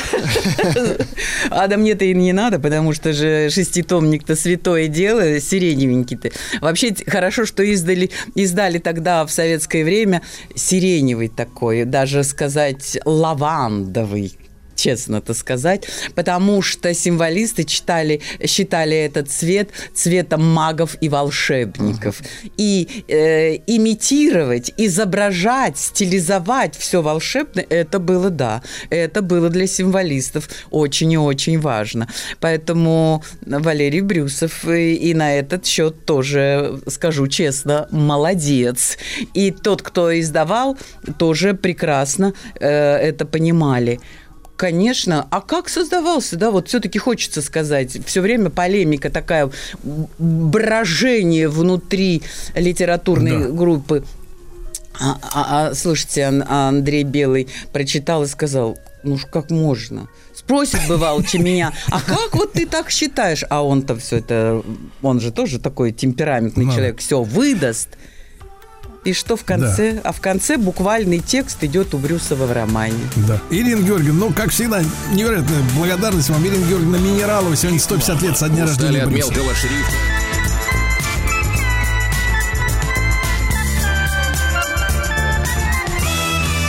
Сергей Стилавин Дорогие товарищи, доброе вам всем утро. Э, сегодня у нас 13 э, декабря, и э, мы сегодня поговорим о истории Китая в нашей программе, потому что сегодня исполняется не круглая дата, но в 1937 году произошла так называемая Нанкинская резня, и я с утра сегодня уже в нашей короткой исторической сводке рассказывал об этом ужасе, потому что э, японцы шли с севера, если вы представляете себе карту Китая, да, они шли с севера из Пекина, шли в Шанхай. И где-то там в 150 километрах от Шанхая расположен город Нанкин. И вот там э, значит, была устроена на, на, насилие, смер, смертоубийство над гражданскими людьми. И э, вот один из фактов, который меня больше всего впечатлил, это когда две японские газеты фактически устроили, э, я так понимаю, ну как, как сегодня сказали бы в прямом эфире, тогда не было прямого эфира, но тем не менее устроили, э, так сказать, такой тотализатор, что ли, своего рода, когда два офицера японских при помощи своих офицерских там мечей или шпаг, как у них это называется, рубили головы людям. И люди, так сказать, журналисты пристально следили, а кто из этих офицеров первым 100 голов отрубит? Это чудовищно, это поразительно. И поскольку мы э, интересуемся Китаем сегодня, его историей, я так понимаю, что в истории этой страны это очень значимое событие, трагедия. Трагедия может бывает в жизни каждого народа, как мы знаем, да. Но вот э, с уважением к нашим китайским друзьям, товарищам относясь, хочется вообще разобраться и в этой истории, и вообще во взаимоотношении э, Китая и Японии, потому что эти отношения продолжаются, да. А вот в прошлом в них была такая вот черная страница, очень, очень кровавая, скажем так, даже. А с нами сегодня Андрей Владимирович Островский, а, главный научный сотрудник Института Востоковедения Российской Академии Наук, замглавного редактора журнала «Проблемы Дальнего Востока», доктор экономических наук и профессор. Андрей Владимирович, доброе утро, здравствуйте. Доброе утро. Да. Андрей Владимирович, э, насколько я понимаю, японцы многие документы в 45 году уничтожали. И э, э, такие до сих пор какие-то факты э, доподлинно, документально именно, материально, э, ну, скажем так, спорными являются. С вашей точки зрения, с научной точки зрения, что произошло, да, и, и о каких, э, коли, о каком количестве жертв в числе можно говорить э, точно уже? Ну, там, по крайней мере, жертвы где-то более 100 тысяч человек, это абсолютно точно. И более того, там достаточно много было свидетелей. То есть японцы э, э, совершили агрессию на территории Китая. Собственно, до сих пор идет дискуссия, когда началась Вторая мировая война. Европейская точка зрения, что она началась 1 сентября 1939 года, когда Гитлер напал на Польшу. Там, вот. Но есть другая точка зрения, которая придерживается большая часть китайских ученых, что Вторая мировая война началась агрессия Японии против Китая. Это 1900 лет 1937 года, события на мосту Лугоутяо, второй название название мост Марко Поло, когда вот там в 1937 году территория, значит, Китая и японцы создали там государство Маньчжоуго, марионеточное государство на территории северо-восток Китая, и затем они постепенно подкрадывались к Японии, расширяя свое пространство Маньчжоуго за счет Северного Китая. И в 1937 году граница практически Японии и Китая проходил, по сути дела, я имею в виду Манчжоуго, и Китай проходил, по сути дела, по предместьям Пекина. Началась война в августе 1900 в июле, точнее, 1937 года. Вот это вот э, считается, китай, многие китайские историки считают именно вот это событие 1937 год началом Второй мировой войны. И затем японцы, которые на первом этапе были намного сильнее Китая, то есть у которых была отмобилизована экономика, и тем более государство Манчжоугу, она работала на японской милитаре на японских милитаристов, они начали войну и затем постепенно пошли на юг, туда до Шанхая и до Нанкина. Ну, а в Нанкине там, э, собственно говоря, произошло вот это событие Нанкинская резня, когда э, Япония окружила китайскую армию и начала методично расстреливать и убивать японских китайских солдат, которые э, перестали оказывать сопротивление, просто сдались. Причем э, там э, речь шла как раз не только о гражданских и военных тоже, что э, командир вот этой армии японской дал э, команду всех уничтожить, и практически загоняли в реку Янзы вот этих вот япон китайских солдат и стреляли по ним из пулеметов. То есть там не только шпагами рубили, не только стреляли, но и вот из пулеметов уничтожали китайцев, которых загоняли в реку Янзы. Это событие, оно является как раз трагедией, трагичной э, страницей в истории Китая. И, собственно говоря, китайско-японские отношения именно из-за этих событий, они, собственно говоря, до сих пор не являются нормальными, потому что по этому поводу достаточно много было дипломатических споров. В частности, был еще недавно, лет 10 назад, по поводу учебников истории, что японцы отказались отражать эти события японо-китайской войны, и были ноты протеста со стороны, со стороны по линии МИДа Китайской Народной Республики. Ну и вот, э, в общем-то, отношения, японо-китайские отношения, они до сих пор остаются достаточно напряженными, если включать еще эти спорные территории, Восточно-Китайское море, между Китаем и Японией, э, претензии на острова. Ну, собственно говоря, острова ничего особого из себя не представляют, это обычные скалы в море. Но дело в том, что там нашли геологи и нефть, э, нефтяные залегания – и как раз вот это вот тоже э, пограничный вопрос, он тоже обостряет японо-китайские отношения. Ну и в целом, опять же, Япония поддерживает Соединенные Штаты Америки. Это вопрос Тайваня прежде всего. То есть э, сейчас э, сложился альянс Япония, Китай, Япония, Соединенные Штаты и Республика Корея. И, а, тем более и вопрос о Тайване, который сейчас встанет, встает в полный рост, и наиболее можно будет более реально сказать, как дальше развертываться будут события после выборов, которые состоятся на Тайване 13 января 2024 года. В целом э, проблема японо-китайских отношений достаточно острая, но при этом японо-китай, уровень развития японо-китайской торговли достаточно высокий, где-то примерно более 300 миллиардов, на, три- на более чем на 300 миллиардов долларов. Это где-то больше, чем объем российско-китайской торговли. Но вот видите, вот э, политически острые, так сказать, ситуации, сложности в политических отношениях между Китаем и Японией в внешнеполитической сфере, они не мешают, во всяком случае, э, вес- вести торговлю между Китаем и Японией, развивать внешнеэкономические связи. Вот ну, в целом вот такая ситуация. Но вот Андрей событие- Владимирович, да-да-да. Андрей Владимирович, а если вот о событиях именно 37 года этого дня говорить, э, чуть-чуть возвращаясь к ним, э, то мы понимаем, это какое-то самоуправство командиров японских частей или целенаправленный Ну, и приказ? И самоуправство командиров японских частей тоже, тем более, что, насколько я знаю, по окончании войны тот генерал, который отдал распоряжение, он покончил жизнь самоубийством. Это у него там типа раскаяние что-то произошло. Но это сложный вопрос. Ну, когда проиграли войну в 45 году Японии, тут, в общем-то, ясно, что будут какие-то последствия, они и были, там были суды, вы знаете прекрасно.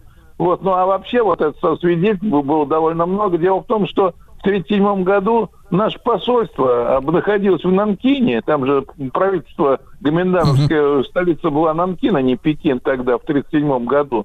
Вот, и вот это вот наше посольство, оно находилось э, как раз на горе, и все видели прямо вот со двора посольства, видели вот эти все события. Дело в том, что мой научный, мой научный руководитель, я писал здесь когда диссертацию в 70-е годы, он тогда работал драгоманом в нашем посольстве в Нанкине, и он своими глазами видел это, и мне рассказывал события вот эти вот 1903 декабря 1937 года. То есть свидетелей там достаточно много. Удивительно. Но м, он был в шоке, ваш, ваш старший товарищ. Действительно, все, все посольство было в шоке. 37 год же. это- Вы представляете себе, на, на- на- как говорится, все это было, окружили плен вот этих китайских солдат, которые сдались, и японский генерал дал команду всех э, уничтожить. Ну, вы представляете, что это такое? Какой кошмар. Какой кошмар. Друзья мои, сегодня с нами Андрей Владимирович Островский, э, главный научный сотрудник Института Востоковедения Российской Академии Наук. Нанкинская резня в этот день в 1937 году произошла. Сергей Стилавин и его друзья. Друзья мои, так сегодня очередная годовщина Нанкинской резни, э, большой трагедии в истории Китая. И сегодня с нами Андрей Владимирович Островский, э, доктор экономических наук, профессор, главный научный сотрудник Института Востоковедения Российской Академии Наук и замглавного редактора журнала «Проблемы Дальнего Востока». Андрей Владимирович, ну, раз уж вы упомянули э, действительно Тайвань, вот месяц остался, да, фактически, вот ровно месяц до этих очередных выборов на Тайване. Если говорить простым языком, да, то э, э, есть две позиции комментариев там китаистов или просто востоковедов, или просто политологов, да, которые описывают э, китайские намерения. Значит, э, ни в коем случае не захватывать Тайвань, не возвращать его в свое лоно, да, э, при помощи там армейской операции и, и, и только выборы. И второе, вторая позиция, Китай готовится к военной операции. А с вашей точки зрения, а- Андрей Владимирович, вот мы говорим о том, что есть политика, есть экономика. Для Китая возвращение Тайваня, ну то есть полная а, а, акцептация, скажем так, да, ну то есть полное вхождение Тайваня в большой Китай. Это что? Это экономическая задача, это политическая задача. Насколько для них это важно? Вот можно понять это? Это очень важно. Это самая главная внешнеполитическая задача Китая на сегодняшний день. Дело в том, что еще в 1972 году при подписании шанхайского коммюнике Джо, Лен- это Никсон и Мао Цзэдун, э, собственно говоря, э, это подписание произошло только потому, что Соединенные Штаты Америки признали суверенитет э, Китайской Народной Республики над островом. Если бы Соединенные Штаты Америки в коммюнике это не признали, то тогда не было бы и Шанхайского коммюнике 1972 года. То есть это принципиальный момент, на который следует обратить внимание. На сегодняшний день ситуация такая. Есть партия Минзиндан, вот, которая сейчас, э, скажем так, президент э, так называемой республики, Китайской республики, он э, является, эта женщина Цаин Вэнь, она является лидером, она не может идти на третий срок. Там выдвинули кандидата, это мэр города Гаосюн на юге Китая. Вот. И есть кандидат от партии Гоминдан, вот, и есть э, кандидат, это, который мэр города ну, Нью-Тайбэй, и есть э, представитель третьей по так называемой партии э, на- не- от от третьей партии. Вот. Короче говоря, они предполагалось вначале, что они две партии, которые две последние вот эти партии, это партия, тайваньская партия, вот, и партия Гоминдан предполагалось, что они будут единым фронтом выступить на выборах, но они не договорились и пойдут, поэтому на выбор будут три кандидата, и пока на сегодняшний день по опросу общественного мнения небольшое преимущество есть у представителя э, партии э, Минзиндана. Но дело в том, что Минзиндан ратует за полную независимость острова, что тайваньцы это не китайцы, это совершенно другая нация. Вот. И дело в том, что Соединенные Штаты Америки тоже не очень рады э, поддерживать э, вот эту независимость еще в 90-е годы, в свое время, когда стоял вопрос э, насчет независимости Тайваня, тогдашний госсекретарь Чес Фриман заявил, что Соединенные Штаты Америки не собираются оплачивать э, своей, как говорится, кровью американских солдат чек независимости острова.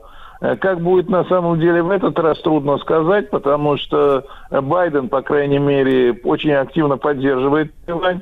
Вот, но тем не менее, э, Китай, если говорить вообще о том, вступит ли Китай, будет ли э, китайская народно-освободительная армия Китая э, входить на остров, здесь все зависит от того, чтобы был поставлен вопрос в выступлении председателя КНР Си Цзиньпина, что если все, так сказать, они не, не э, используют военную силу до того момента, когда правительство Китайской Республики, так называемое тайваньского правительства, не объявит о независимости. Вот это вот, как называемая красная линия, после которой туда уже будет народно-освободительная Китай, армия Китая органи- будет организовывать военные операции Да. за Андрей Владимирович, острова.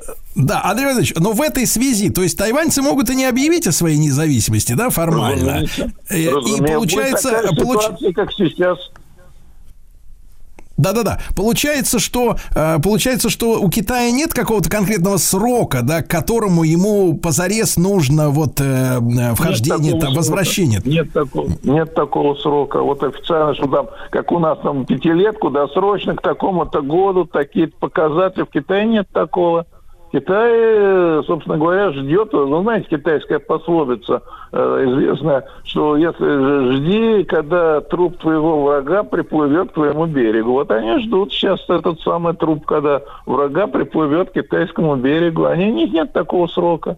Они, То есть, когда говоря, наши, и- э, Андрей Владимирович, то есть, когда наши некоторые комментаторы, э, ну, политологи или самопровозглашенные говорят, что вот-вот-вот там прилетела там на Тайване-то какая-то американская вот эта э, бабка, да, и еще что-то, вот выборы, Да, сейчас да, Китай да, пойдет, все это... давал комментарии по этому поводу, Да-да-да. по поводу этой Нэнси Пелоси. И даже ее там показывали, по-моему, в китайской телепе- теленовостях. Она на метле летит. Все было, да.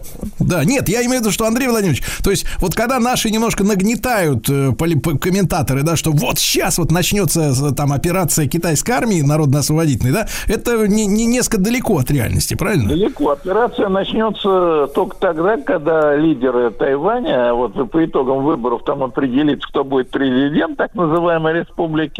Вот. И после этого можно будет уже дать какие-то прогнозы. На сегодняшний день, до окончания выборов, я лично такие вот такого рода прогнозы давать не собираюсь, потому что надо определиться, а какая партия, кто победит, как будет, какие будут расклады, потому что пока вопрос не ясен. Вот, надо, надо смотреть на результаты, потому что меня вот то, что говорит, вот там этот самый э, Лайтинде, он лидирует, там все, но в- вопрос общественного мнения, вот эти выборочные, простите, самое главное вопрос общественного мнения, это репрезентативность вот этих опрошенных. Ну да. А эти опросы, они ничего особо не дают. Да. Тем более, Андрей Владимирович, ну, буду, знаете, буду рад тогда, буду рад тогда после уже выборов, да, в середине января встретиться в эфире, обсудить все. Андрей Владимирович Островский был с нами. Спасибо большое.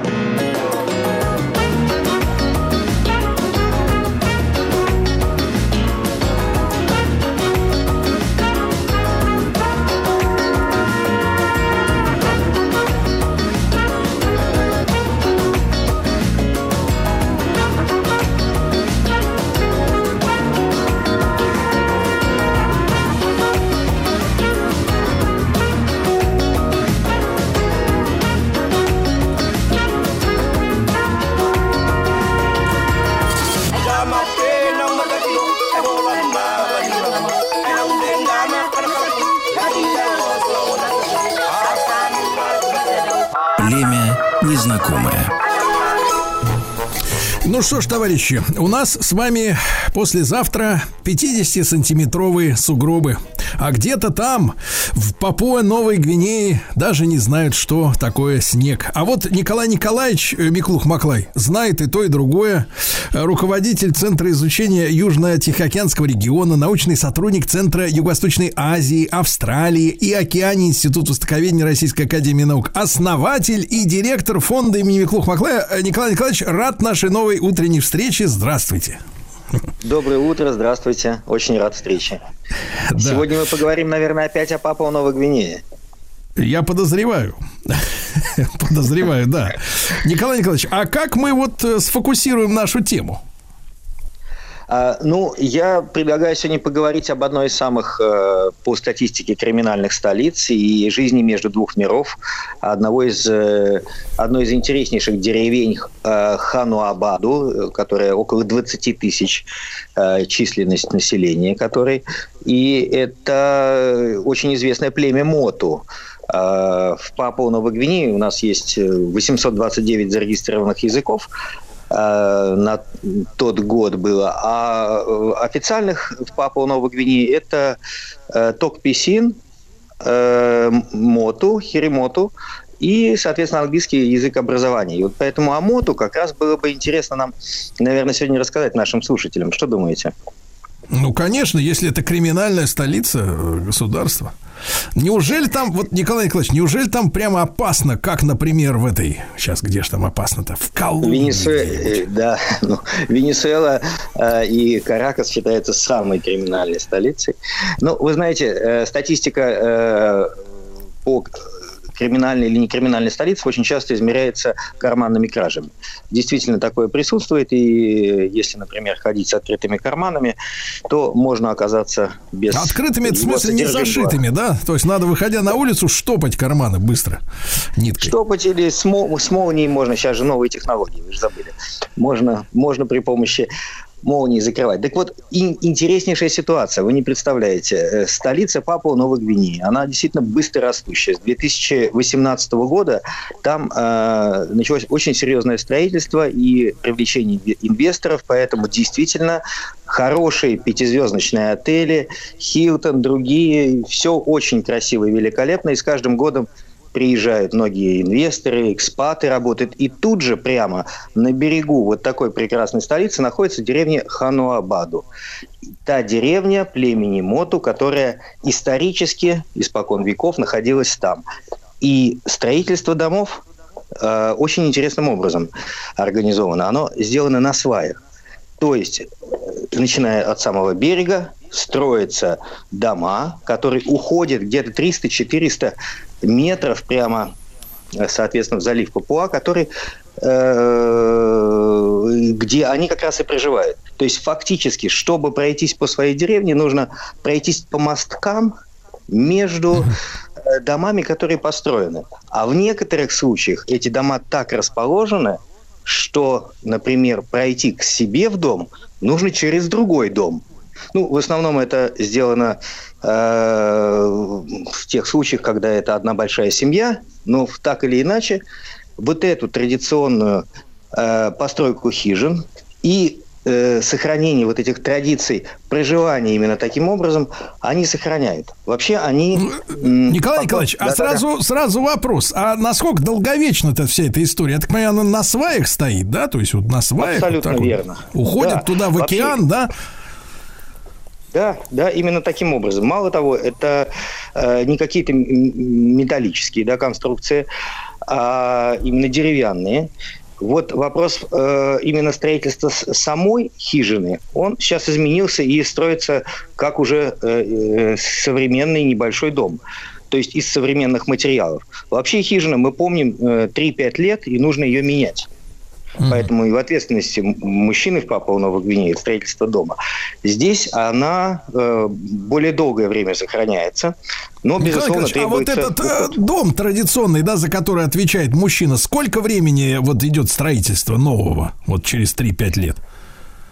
А Вы знаете, они строят это за несколько месяцев. Это не, э, не дело нескольких недель однозначно, и подготавливают заранее материала, тяжелая достаточно работа, потому что нужно делать срубы, и, соответственно, все это дело, помимо того, что э, превратить в конструкцию, это нужно еще и до места, до угу. места нахождения. Да. До, до, Николай Николаевич, а тогда такой, такой вопрос. А есть ли у них, э, ну, глядя на эти сооружения, так сказать, люди победнее или побогаче? Ну, мы все знаем, да, как вот у нас, э, начиная с 90-х, э, стали строить дома, люди, у которых э, появилась звонкая монета. То есть это такие дворцы, э, иногда причудливые, иногда уродские, но в любом случае они выглядят странно, потому что они не вписываются в общий ландшафт. Да, да. И по дому можно сразу видно, э, увидеть, вот товарищ заж, зажиточный живет, да. А как у них, у папуасов, у них там со- соцреализм, как говорится, такое равенство, и все дома быть, должны быть одинаковы. Вот я бывал несколько раз в Швеции, так там они э, все дома красят в один цвет, вот в темно-красный. Э, белые ставни, темно-красные э, то есть, стены. И все дома маленькие, и не дай бог кто-нибудь выделится, тогда это как бы проблема уже для общины возникает. Ну, вы правы, они не сильно э, выделяются. Эти дома, в основном, они очень схожи. Убранство домов достаточно простое, но э, мало того, э, рядом с этими домами в небольших клетках обитают их домашние животные, такие, например, как свиньи, собаки бегают. Э, небольшой, э, э, не, не, не, в холке где-то, может быть, 40-50 сантиметров, неизвестной мне породы, но светлого окраса. И дело в том, что самое интересное, кстати, с этими собаками они ходят на охоту. Помимо того, что они занимаются традиционно рыболовством, они ходят на охоту и в горы, поэтому в этом плане это э, так распределено. По поводу богатства и распределения, как это происходит. Ну, давайте я вам пример на примере свадьбы расскажу. Мы с вами часто раска- да. говорили о свадебных обычаях. Так вот, ну, как вообще нас с вами, Николай Николаевич, интересуют женщины, да, в принципе, так? Да. Это большой плюс, кстати говоря. Мне кажется, да, да, в наше ну, время. И, и для женщин, и для нас. Вот. И дело в том, что э, очень интересным образом это сделано. Э, мы должны понимать, что свинья там считается и поросенок, это достаточно э, дорогое удовольствие, потому что это именно большой подарок, ценное. Просто так они не едят свинину. И один поросенок где-то 40 килограмм стоит порядка 800-850 долларов США, если мы будем вот так понятным языком, не переводя на кины местные деньги. Так вот, дело в 800, том, что... 800 долларов США? Да, да. Э, получается следующее. Вот за, э, во время свадьбы э, договариваются э, семьи о том, что выкуп за девочку дают от 15 до 50 свиней. Ой. Вот и считайте. То есть от где-то 10 тысяч долларов до 75 самый большой был выкуп. Угу. При этом самое интересное, как это происходит – Э, во-первых, мы сразу же можем понять, что приоритет их, соответственно, э, расходов – это и богатство, это в сохранении тех традиций, а традиции, они, соответственно, обуславливают необходимость подготовки, соответственно, к свадьбе мальчика. Вначале этим занимается, соответственно, семья и в основном отец. Итоговое решение э, отдает отец о том, что да, действительно он готов участвовать в Э, помощи своему сыну. Но он не решает, кого выбирать, как раньше. Раньше все-таки семья решала, сейчас они сами решают. Поэтому, когда они поженятся, только через некоторое время семья мальчика отдает деньги э, семье девочки. Каким образом это происходит? И это время происходит в течение нескольких лет. Ну, во-первых, она должна быть действительно хорошей хозяйкой, уважать старших, не смотреть на других мужчин, родить детей. Не рожать, а уже родить. Плюс к этому действительно э, быть частью их семьи. И вот тогда, когда вот эти все хорошие качества действительно у нее есть, и она уже стала частью семьи, новой семьи, в которую она пришла, тогда через несколько лет уже отец вместе с сыном отдают уже тот выкуп, о котором они договорились семье девочки. Вот это традиционно не изменилось абсолютно. Каким образом они зарабатывают деньги? Потрясающе. Ну, во-первых, у них есть, есть рыболовство, и там есть рядом э, потрясающе хороший рынок, который практически обеспечивает свежей рыбой порт Морсби, столицу Папуа Новой Гвинеи. Помимо всего прочего, они хорошие торговцы были раньше. Сейчас это также и осталось. И, соответственно, там небольшой рынок. И помимо всего прочего, то, что я сказал, охота, э, немало э, жителей ходят в офисы э, работают э, в государственных предприятиях, в бизнесе. И потрясающе видеть, когда девушка на каблуках приходит по таким вот жердочкам в прекраснейшем костюме так. из отеля «Хилтон», в котором она работает. Дальше скидывает свою одежду, одевает традиционную какую-то одежду или просто обычную женское платье. И, соответственно, после этого продолжает уже заниматься чем? Уже заниматься семьей. Ну, мальчик, соответственно, И, Николай Николаевич, делами. и при этом, э, при этом она не жужжит, что она развивается и э, у этой, как ее, поварихой не нанималась, да? Нет такого там э, у папуасов. Ну, вы знаете, тут же, вот мы, исходя из того, как выкуп происходит, можем понять, что если она вдруг зажужжит, то ее, скорее всего, э, ее же родители попросят это не делать. Иначе денег не получат. То есть есть депозит некий страховой, да? Вот опять же, вот я вот часто поднимаю вопрос, что из нашей традиции ушло приданное. А без приданого как бы вот какая-то вот, понимаешь ли, неразбериха в этой во всей истории. Кстати, Николай Николаевич, а вы что, вот э, вы, кстати, об этом, по-моему, не говорили, а традиционная одежда для тех мест, там же тепло достаточно, да, 25 с лишним, наверное, градусов-то, да? 25, 27, сейчас 40, да. Сейчас 40, вот. Это что, это как бы набедренная повязочка или там э, какой-то костюмчик э, двубортный? Как вот выглядит женская одежда, на, на, национальная именно? А, это юбки достаточно длинные из э, натуральных э, материалов. Сейчас э, они используются во время праздника. А, женщины взрослые традиционно могли ходить топлес. Девушки молодые прикрывали грудь.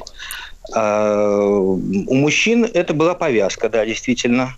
И при этом больше ничего и не требовалось. Повязка набедренная, в некоторых случаях она была где-то до колена или меньше. А в настоящее время они носят э, обычную одежду. Это футболки и какие-то шорты э, в повседневной жизни. Но при всех этих футболках и шортах, э, несмотря на то, что вот смотрите, какие деньги надо зарабатывать да, на выкуп, а они не идут и не меняют свое место жительства. При этом я могу сказать, что, конечно же, строительные компании пытаются э, отнять эту территорию.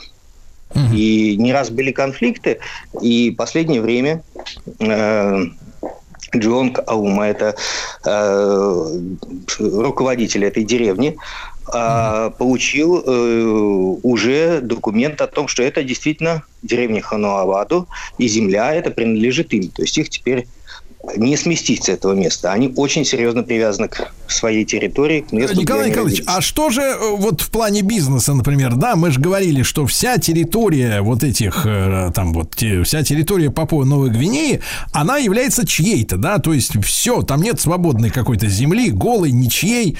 Как же там э, в итоге эти застройщики, девелоперы обращаются с э, населением, если им надо построить там отель где-нибудь или еще что-то поставить?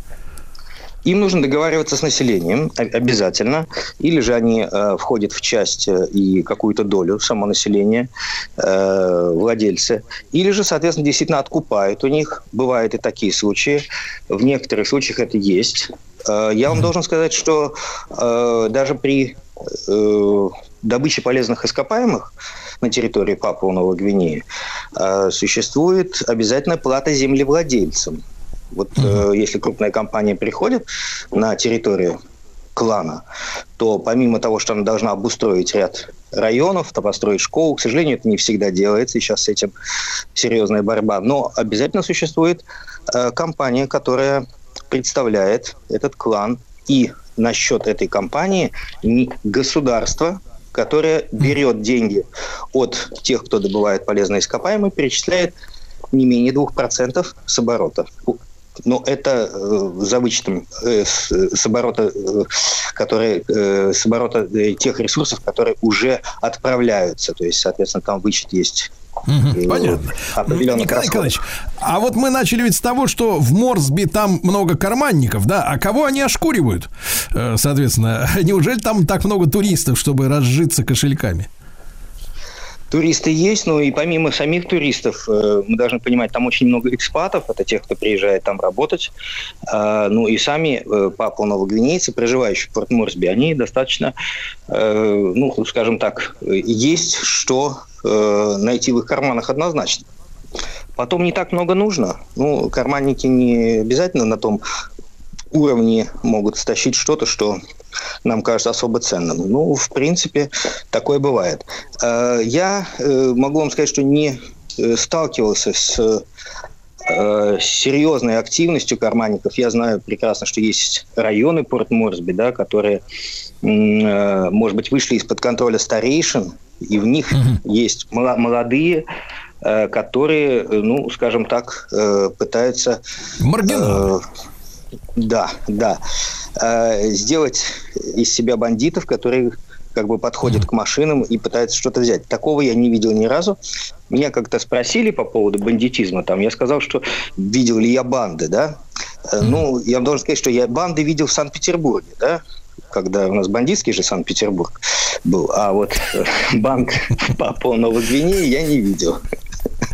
Николай Николаевич, а, кстати, у них там движение-то, если бы о машинах вы заговорили, там руль справа, слева, как у них там стоит? А, спра- справа руль, конечно же, они же от австралийцев все взяли. Тащат. И, соответственно, ага. да, да, машины старые. Сейчас начали появляться новые. За последние э, два года очень серьезно увеличился трафик. Действительно, есть пробки. Это потрясающая ситуация, когда ты видишь разницу такую. Столица растет, и э, в этом плане э, я должен, кстати, сказать, что вот деревню, которую мне удалось посетить из э, команды ученых в 2019 и 2023 да. году, э, это не простое путешествие, потому что попасть в эту деревню можно только с согласования Ага. И э, это связано еще и с тем, что они опасаются тех, кто могут отнять у них их землю и найти какие-либо причины.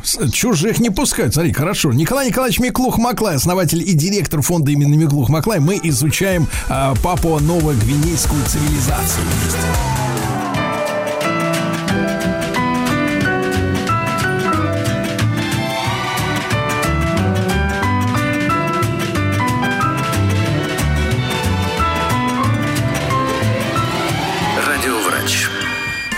друзья мои, символ нашей передачи это зуб чеснока. Да, Владислав Александрович? Ага. Да, не ага, а так точно, так точно, да. И сегодня с нами, конечно же, а Ольга Кашубина, медицинский журналист, врач. Доброе утро, Оля. Да. Доброе утро. Э, ну и сегодня э, тема у нас будет серьезная, и насколько я понимаю, да? Э, мы поговорим о, да, о, да. об эко и о демографическом кризисе. И в этой связи, Ольга, давайте начнем, что ли, с, эту серьезную тему со статистики. Нас, вот в, каком, в каком процентном соотношении у нас наличествуют женщины, у которых есть определенные проблемы со здоровьем или, так сказать, своих супругов, да, а, которые не позволяют вот ребеночка зачать э, природным путем. Ну, у меня нет статистики отдельно по мужчинам и по женщинам. То есть есть общая статистика, которая говорит, что примерно 17% всех пар, которые желают завести ребенка, это и в России, и в мире, они бесплодны на самом деле очень пугающий процент. То есть можно сказать, что каждая шестая пара в мире, которая решила э, увеличить количество человек в своей семье, она сталкивается с проблемой, что не может сделать это естественным путем. Ольга, а это есть какая-то динамика, то есть, например, в сравнении там с 70-ми а, годами или безусловно. более, более ранними? Да. Угу, да, и мы наблюдаем рост. Ну, это как рост числа ИКО, так и рост числа таких семей, таких пар, которые сталкиваются с бесплодием. Угу. Если Единственное, что хотелось бы... Э, да, Ольга, есть ли обоснование причин этого роста? Абсолютно, да. То есть тут на самом деле не надо пугаться и думать, что, о господи, у нас какая-то эпидемия бесплодия, как в каком-то страшном фильме про апокалипсис. А, на самом деле во многом это связано с тем, что люди в принципе задумываются о том, чтобы завести детей в более позднем возрасте, чем это было там 30-50 лет назад. То есть если средний возраст рождения первого ребенка в прошлом веке составлял для женщин женщины там 20-22 года, может быть, то сейчас это уже все приближается к 30, там 26 лет и так далее, в зависимости от города, в России по-разному бывает, но то есть в целом просто люди позднее узнают, э, позднее хотят завести детей, и, соответственно, у них уже к этому возрасту угу. репродуктивный потенциал, так сказать, снижается. Ольга, а в связи с чем, вот с какими процессами в организме, да, вот в частности в женском, ага. возраст имеет для первенца, я напомню, да, это же о первенце именно идет, идет речь, да? Безусловно. А, и, ну, почему как правило, да. Так, э, да, почему возраст так критически важен, почему он в 22 года, например, кондиции замечательные, а вот там в 35 уже нет? Не такие а, Да, вот если мы нарисуем, в принципе, кривую, как меняется, скажем, Э, благоприятный возраст для рождения ребенка, надо сказать, что это не такая кривая, где чем раньше, тем лучше. То есть, там, условно говоря, в 16 лет женщина, ну, это, это хуже для ее организма забеременеть и родить ребенка. Хотя когда-то так женщины делали, но организм еще, в общем, недостаточно готов для таких серьезных испытаний. Действительно, возраст около 20-25 лет оптимален, ну, просто так было заложено природой во многом. Но тут есть еще какой момент. Эм, несмотря на все наши прекрасные медицинские открытия и то, что мы так здорово вообще людей сейчас лечим, а, мы приходим к тому, что люди становятся в целом не то чтобы сильно здоровее, чем раньше. Почему? Потому что во многом, опять же, это благодаря медицине, а, во многом мы лечим людей, которые бы под воздействием эволюционных факторов еще 100, 200, 300 лет назад не доживали бы, в принципе, до возраста э, размножения, скажем так, а теперь они доживают, и теперь вследствие болезней, которые с ними были в сам, самого детства, наследственных болезней и так далее, то есть мы как бы создаем искусственную селекцию, мы всем людям позволяем жить, э, оставаться здоровыми и так далее, они сталкиваются с тем, что а вот природа не хочет, чтобы у них были дети, потому что считает, что это вот как-то генетически не очень правильно. Но а это, Ольга, это очень важная такая тонкая, тонкая, конечно, тема, но мы с вами люди интеллигентные, правильно? О, да. Мы э, говорим Согласна. культурно и стараемся никого говорим, не ранить. Да. да. А, но, э, то есть есть, да, некоторая связь между тем, что у младенца самого, да, были проблемы в в собственной, э, в собственном рождении, да, вот этих первых, так сказать, угу. днях, год, ну, там, месяцах, наверное, неделях жизни, и тем, что впоследствии трудности с э, зачатием, да? Абсолютно так. Я хочу подчеркнуть, вот даже вот есть такие всякие опасения по поводу ЭКО, что это как-то влияет само по себе на последующие поколения. Нет, безусловно, у нас есть огромное количество детей, которые родились уже у матерей, которые сами были зачаты с помощью вспомогательных технологий. Я не хочу сказать, что а, само по себе наличие всевозможных э, способов выхаживания младенцев, способов зачатия детей, что это все как-то ужасным образом драматически влияет на генофонд, на состояние здоровья детей. Но какой-то процент от этого числа, конечно же, ну, был рожден, скажем так, вопреки природе. То есть природа не хотела, чтобы, в общем, э, не видела возможности, чтобы родители завели ребенка, но они его все-таки завели, врачи все-таки помогли с этим, и вот какой-то процент детей, рожденных, скажем так, силами медицины, в действительности, достигнув взрослого возраста, сам сталкивается с теми же самыми проблемами. То есть мы как бы сами умножаем количество взрослых людей, которые, к сожалению, ну, полностью бесплодны или бесплодны частично, преодолимо а, бесплодны, скажем так. О какой доле тогда идет речь? Ну, примерно есть уже такие цифры? Нет, к сожалению, нет. Ну, потому что очень часто, это на самом деле вообще нередкая ситуация, и как, как бы, опять же, не была бы развита медицина, очень часто э, врачи просто ставят диагноз бесплодия и не могут объяснить объяснить это ничем, потому что они обследуют мужчину, обследуют женщину, не видят никаких понятных причин, почему же они угу. естественным образом не могут зачать ребенка. Ольга, ну и надо а сказать, этой... что да, да, да. не я копаются а в этой, да, в этой связи бывает ли, ну, скажем так, это я пересказываю, может быть, скорее народные байки, mm не, не, не скорее не, не медицинские, в медицинских журналах такого не читал, да и не лазил туда в эти журналы, да. Но а, говорится о том, что бывает как бы вот, ну вот такая вот биологическая, грубо говоря, несовместимость мужчины и женщины, что может быть она здорова, он э, здоров, как бык, да, вот у них происходит, соответственно, прекрасная любовь и все, а вот, э, так сказать, плод не появляется, не зарождается. Такое бывает? Это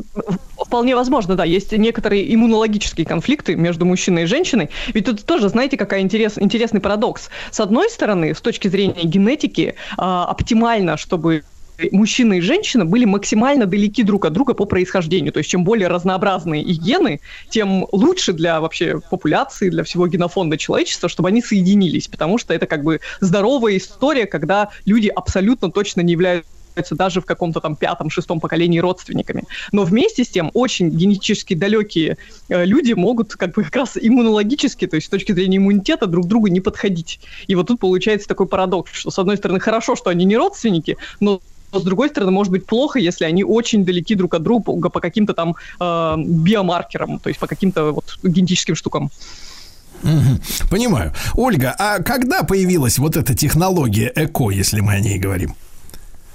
Uh, насколько я помню, это произошло в 70-х годах. Uh, в 70-х годах uh, прошлого века появилась первая девочка, которую благополучно выносили. То есть, конечно же, это произошло не за один год. Я имею в виду ее-то, конечно, выносили и родили за один год. Но до этого тоже были попытки, были какие-то промежуточные стадии, то есть не а вообще вспомогательные или продуктивные технологии, это не только вот именно, именно за, за зачатие ребенка в пробирке, это просто какие-то этапы, скажем так, зачатия врачи помогают пройти медицинским путем стимулируют у женщин овуляцию, как-то помогают, в общем, сперматозоидам попасть куда надо.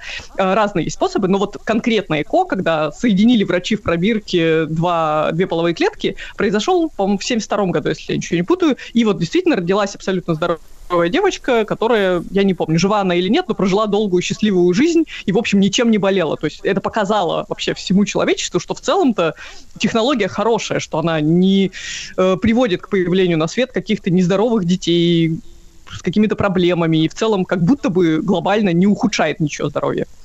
Угу. То есть, насколько я понимаю, да, если так вот разжевывать, э, берутся клетки мамы, э, отца, да, они, э, так сказать, породняются в медицинской лаборатории, да, и обратно уже вот да. этот зародыш, да, помещается в мать, правильно я понимаю? Вот тут тонкий момент, потому что помещаться он может как в мать, так и в другую женщину, потому что это тоже ЭКО с использованием суррогатного материнства. То есть Ах, мы уже вот продвинулись что так далеко, да, что даже в случае, если женщина, например, не может э, просто в силу здоровья выносить ребенка, это может помочь ей сделать другая женщина. И таких детей тоже, конечно, рождается mm-hmm. много, в том числе и в России. Там сейчас приняты некоторые законы, которые ограничивают эту процедуру. В частности, э, при этой процедуре обе клетки половые, то есть и мамина, и папина, должны быть генетически именно их. То есть мамина должна быть взята от мамы, а не от какой-то еще третьей женщины, а папина от папы. То есть только в этом случае у нас суррогатное материнство сейчас разрешено.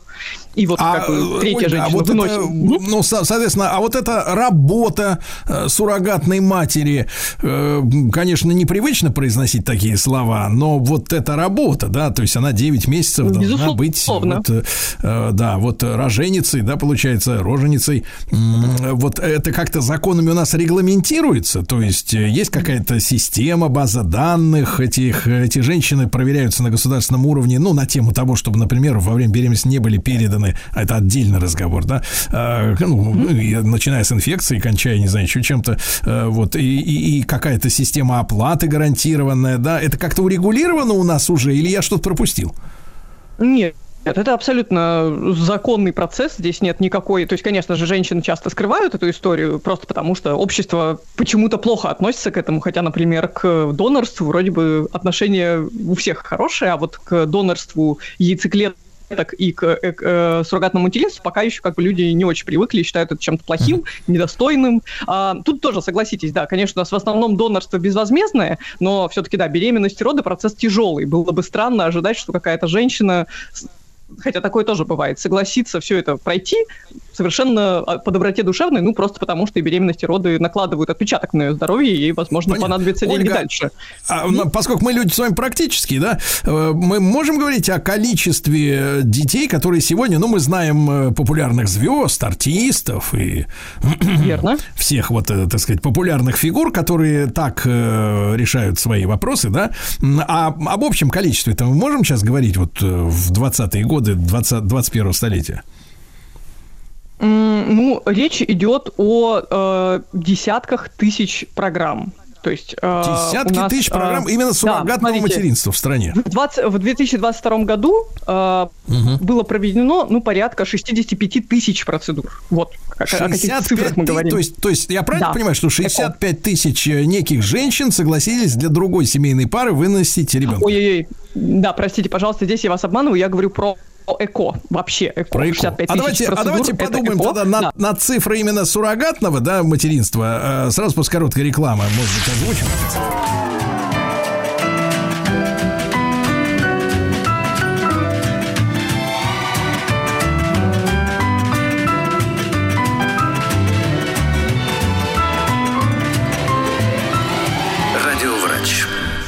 Прекрасная заставка нашей программы «Радио Врач». Кстати, за барабаном лично Владислав Александрович в этой записи, да. Так вот, Ольга Кашубина, медицинский журналист и врач с нами. Мы сегодня говорим об ЭКО. Сложная тема, непростая, но если с уважением, если аккуратно, то давайте обсуждать, друзья мои, конечно. А, Ольга, так вот, вы озвучили цифру 65 тысяч э, за 20 или 21 год. э, Протокол. Да, да, да, ЭКО в 22 целом, да, в, в целом, да, 22 год. А что касается вот именно суррогатных историй, они где-то учитываются, есть какой-то некий реестр отдельный, и вообще этим Да, занимаются вот государственные клиники или частная шарашка тоже к этому причастна? Ой, ну что вы так сразу частные клиники вполне себе уважаемые. И большинство из клиник, которые занимаются вспомогательными репродуктивными технологиями, они могут предложить э, пациентке такой протокол, ну, при условии, я, что я- да, они я- тоже я, конечно, связь с э, агентством погорячился, но я имею в виду, что э, это, все это учитывается в государственной статистике. да? Это, да, это абсолютно, ну и более того, надо понимать, что родители вот этого ребенка, который будет э, выношен суррогатной матерью, они, конечно, больше всех заинтересованы в ее благонадежности, поэтому, конечно же, она проходит все необходимые обследования и подписывает огромное количество документов, в частности, где регламентируется ее а, здоровое отношение к собственному образу жизни в период беременности, потому что это важно для того, чтобы, собственно, увеличить шансы на благополучное рождение ребенка. Так вот, по статистике, дело в том, что у нас а, в 22 году, в декабре, был как раз принят закон, вот этот самый закон, который, ну, как я понимаю, законодатели рассматривали как способ защитить а, российских женщин от того, что в Россию приезжали иностранцы и, собственно, использовали российских женщин как суррогатных матерей. То есть а, это не запрещено по закону, но при этом разрешено это только в случае, если хотя бы один из родителей является гражданином а, Российской Федерации. Но вот в законе законе почему-то прописали не так, а прописали, а, что именно яйцеклетки а, должны принадлежать матери, той, той женщине, которая потом заберет ребенка. И это на самом деле стало большой проблемой, потому что после принятия этого закона количество детей, рожденных с помощью суррогатных матерей, стало драматически падать. То есть оно а, достигало, может быть, э, пяти сотен детей в 2019 году, и потом стало падать, падать, падать. Почему? Потому что очень Ольга, часто а в чем, раз... э, в чем драматика с вашей стороны? Вы такое слово употребили. Объясню. А, Видите ли, часто, почему, собственно, вообще приходится прибегать к услугам сур- суррогатной матери? Часто тот факт, что женщина не может выносить ребенка, и тот факт, что у нее есть проблемы с собственными яйцеклетками, они взаимосвязаны. То есть часто женщина не может ни того, ни другого. И получается, что если она не может, то есть в ситуации, когда она может выносить ребенка, ей можно подсаживать э, эмбрион, который оплодотворен с помощью донорской яйцеклетки и э, сперматозоидов ее мужа. Так можно можно. А вот ситуация, когда она не может э, и сама произвести яйцеклетки, и сама выносить ребенка, ставит вообще полный крест на том, чтобы э, э, кто, кто-нибудь э, родил ребенка, который хотя бы наполовину Ну, это, опять же, я повторюсь, Ольга, я правильно понимаю, что это говорится все-таки о людях э, иностранцах, правильно? Которые Нет, нет, нет, нет. В том-то и дело, что это, э, к сожалению, это касается именно российских женщин. Более того, а, ну, этот закон породил такие не очень приятные ситуации, когда эмбрион-то уже был зачат в пробирке, то есть это эмбрион с использованием донорской яйцеклетки и сперматозоидов мужа. Вот он лежит э, в криобанке, ждет оплодотворения суррогатной матери, и тут принимают закон, и уже нельзя так сделать. И вот тогда уже этим женщинам и их мужьям пришлось с этим эмбрионом, к сожалению, ехать за границу и там э, э, проходить программу суррогатного материнства. Короче говоря, снижается, снижается количество суррогатных матерей в России. Понятно. А какова цена вот э, вообще эко-процедуры всей, всей вот этой, всей длинной, долгой истории сегодня в среднем Понимаю, по да. стране? Э, Сразу же оговорюсь, что вообще-то у нас в стране ЭКО можно сделать по ОМС. Это очень здорово, потому что, опять же, наше государство понимает, насколько это важно с учетом такого количества бесплодных пар. То есть попробовать и начать можно в государственной клинике, она оплачивает все, я имею в виду, государство оплачивает все через систему ОМС, и это, э, это не означает, что раз клиника государственная, там шансы как-то ниже, чем в частной клинике, все прекрасно, тоже хорошие статистические показатели. Но если говорить о парах, которые решили попробовать все это в частных центрах вне программы ОМС, то цена начинается где-то, наверное, от трех сотен тысяч рублей, вот так. Ну и плюс дальше при каждой неудачной попытке цена, к сожалению, растет, плюс добавляют э, цену всевозможные генетические анализы вот этого эмбриончика, чтобы быть абсолютно уверенными, что он э, здоров, например, если у родителей какие-то заболевания, и они хотят их исключить у ребенка, вот эти все проверки, они добавляют еще, ну, там, 50-100 тысяч рублей, может быть. Ольга, и грустная тема, но вот приживаемость, да, и выживаемость, соответственно, она э, какую сейчас э, долю занимает среди всех вот э, попыток, так скажем, да, ЭКО? если очень грубо обобщить, то примерно каждый третий подсаженный эмбрион, он э, и потом последующая беременность развивается, и, э, в общем, каждая третья подсадка эмбриона, каждая третья процедура заканчивается впоследствии благополучным рождением ребенка, вот так скажем. Но, ну, к сожалению, эта статистика, конечно, повышается год от года, потому что какие-то технологии совершенствуются, но все еще существует какой-то барьер, который не позволяет прям каждую процедуру заканчивать благополучной беременностью. Ольга, а вот опять же вопрос с бытового уровня. Правильно ли я понимаю, что очень высок шанс при ЭКО, что родятся близнецы? А, Вообще так было раньше. А, Это была популярная техника, когда подсаживали два, два эмбриона, а то и три эмбриона, потому что как бы это повышало шансы, что хоть один из них приживется. Но постепенно сейчас от нее отказываются, потому что э, действительно это повлияло на то, что стало рождаться гораздо больше близнецов, э, но и даже тройняшек, но по итогу решили отказываться, потому что многоплодная беременность очень тяжелая и сама по себе несет большие риски, и поэтому часто все-таки ограничиваются одной попыткой, одним эмбрионом для того, чтобы быть уверенными, что все закончится хорошо, и у семьи появится один ребенок. Ольга, ну вот вы сказали, что эти технологии, да, были разработаны, уже исп- испытаны успешно еще в 70-е годы, то есть 50 Да, лет прошло, да? да. А, Вы, вы знаете о том, что что-то идет на, не то чтобы на смену, а какая-то, ну, качественное, например, улучшение этой технологии или что-то новое и в медицинских кругах обсуждается, или пока мы вот а, оттачиваем эту, э, эту технологию? Во-первых, да, мы оттачиваем ее, как бы принципиально какой-то новый велосипед мы не изобретаем, потому что технология вообще показывает свое качество. Но сейчас, я думаю, большин- большая часть усилий медиков направлена на то, чтобы эта технология была как можно менее травматична для женщины, потому что все-таки на нее ложится максимальная медицинская нагрузка в связи с ЭКО, там, стимуляция, овуляции, в общем, какие-то гормоны ей вводят, э, как-то это, в общем, ну, это тяжелее, чем просто забеременеть и выносить ребенка естественным путем. И вот все, э, а часто же женщины, которые родили ребенка с помощью ЭКО, они потом возвращаются, потому что хотят и второго ребенка, ребенка и третьего, возможно. То есть, как бы они такие же женщины и хотят так же детей, как и здоровые женщины ген- с точки зрения репродуктивной сферы. И поэтому как раз все, этих, все усилия направлены на то, чтобы а, уберечь женщину и дать ей возможность становиться мамой снова и снова без Ну, риска спасибо. здоровья. Важный, важную тему мы сегодня подняли. Ольга Кашубина, медицинский Спасибо, да. журналист и врач, э, с нами была в прямом эфире. Оля, спасибо.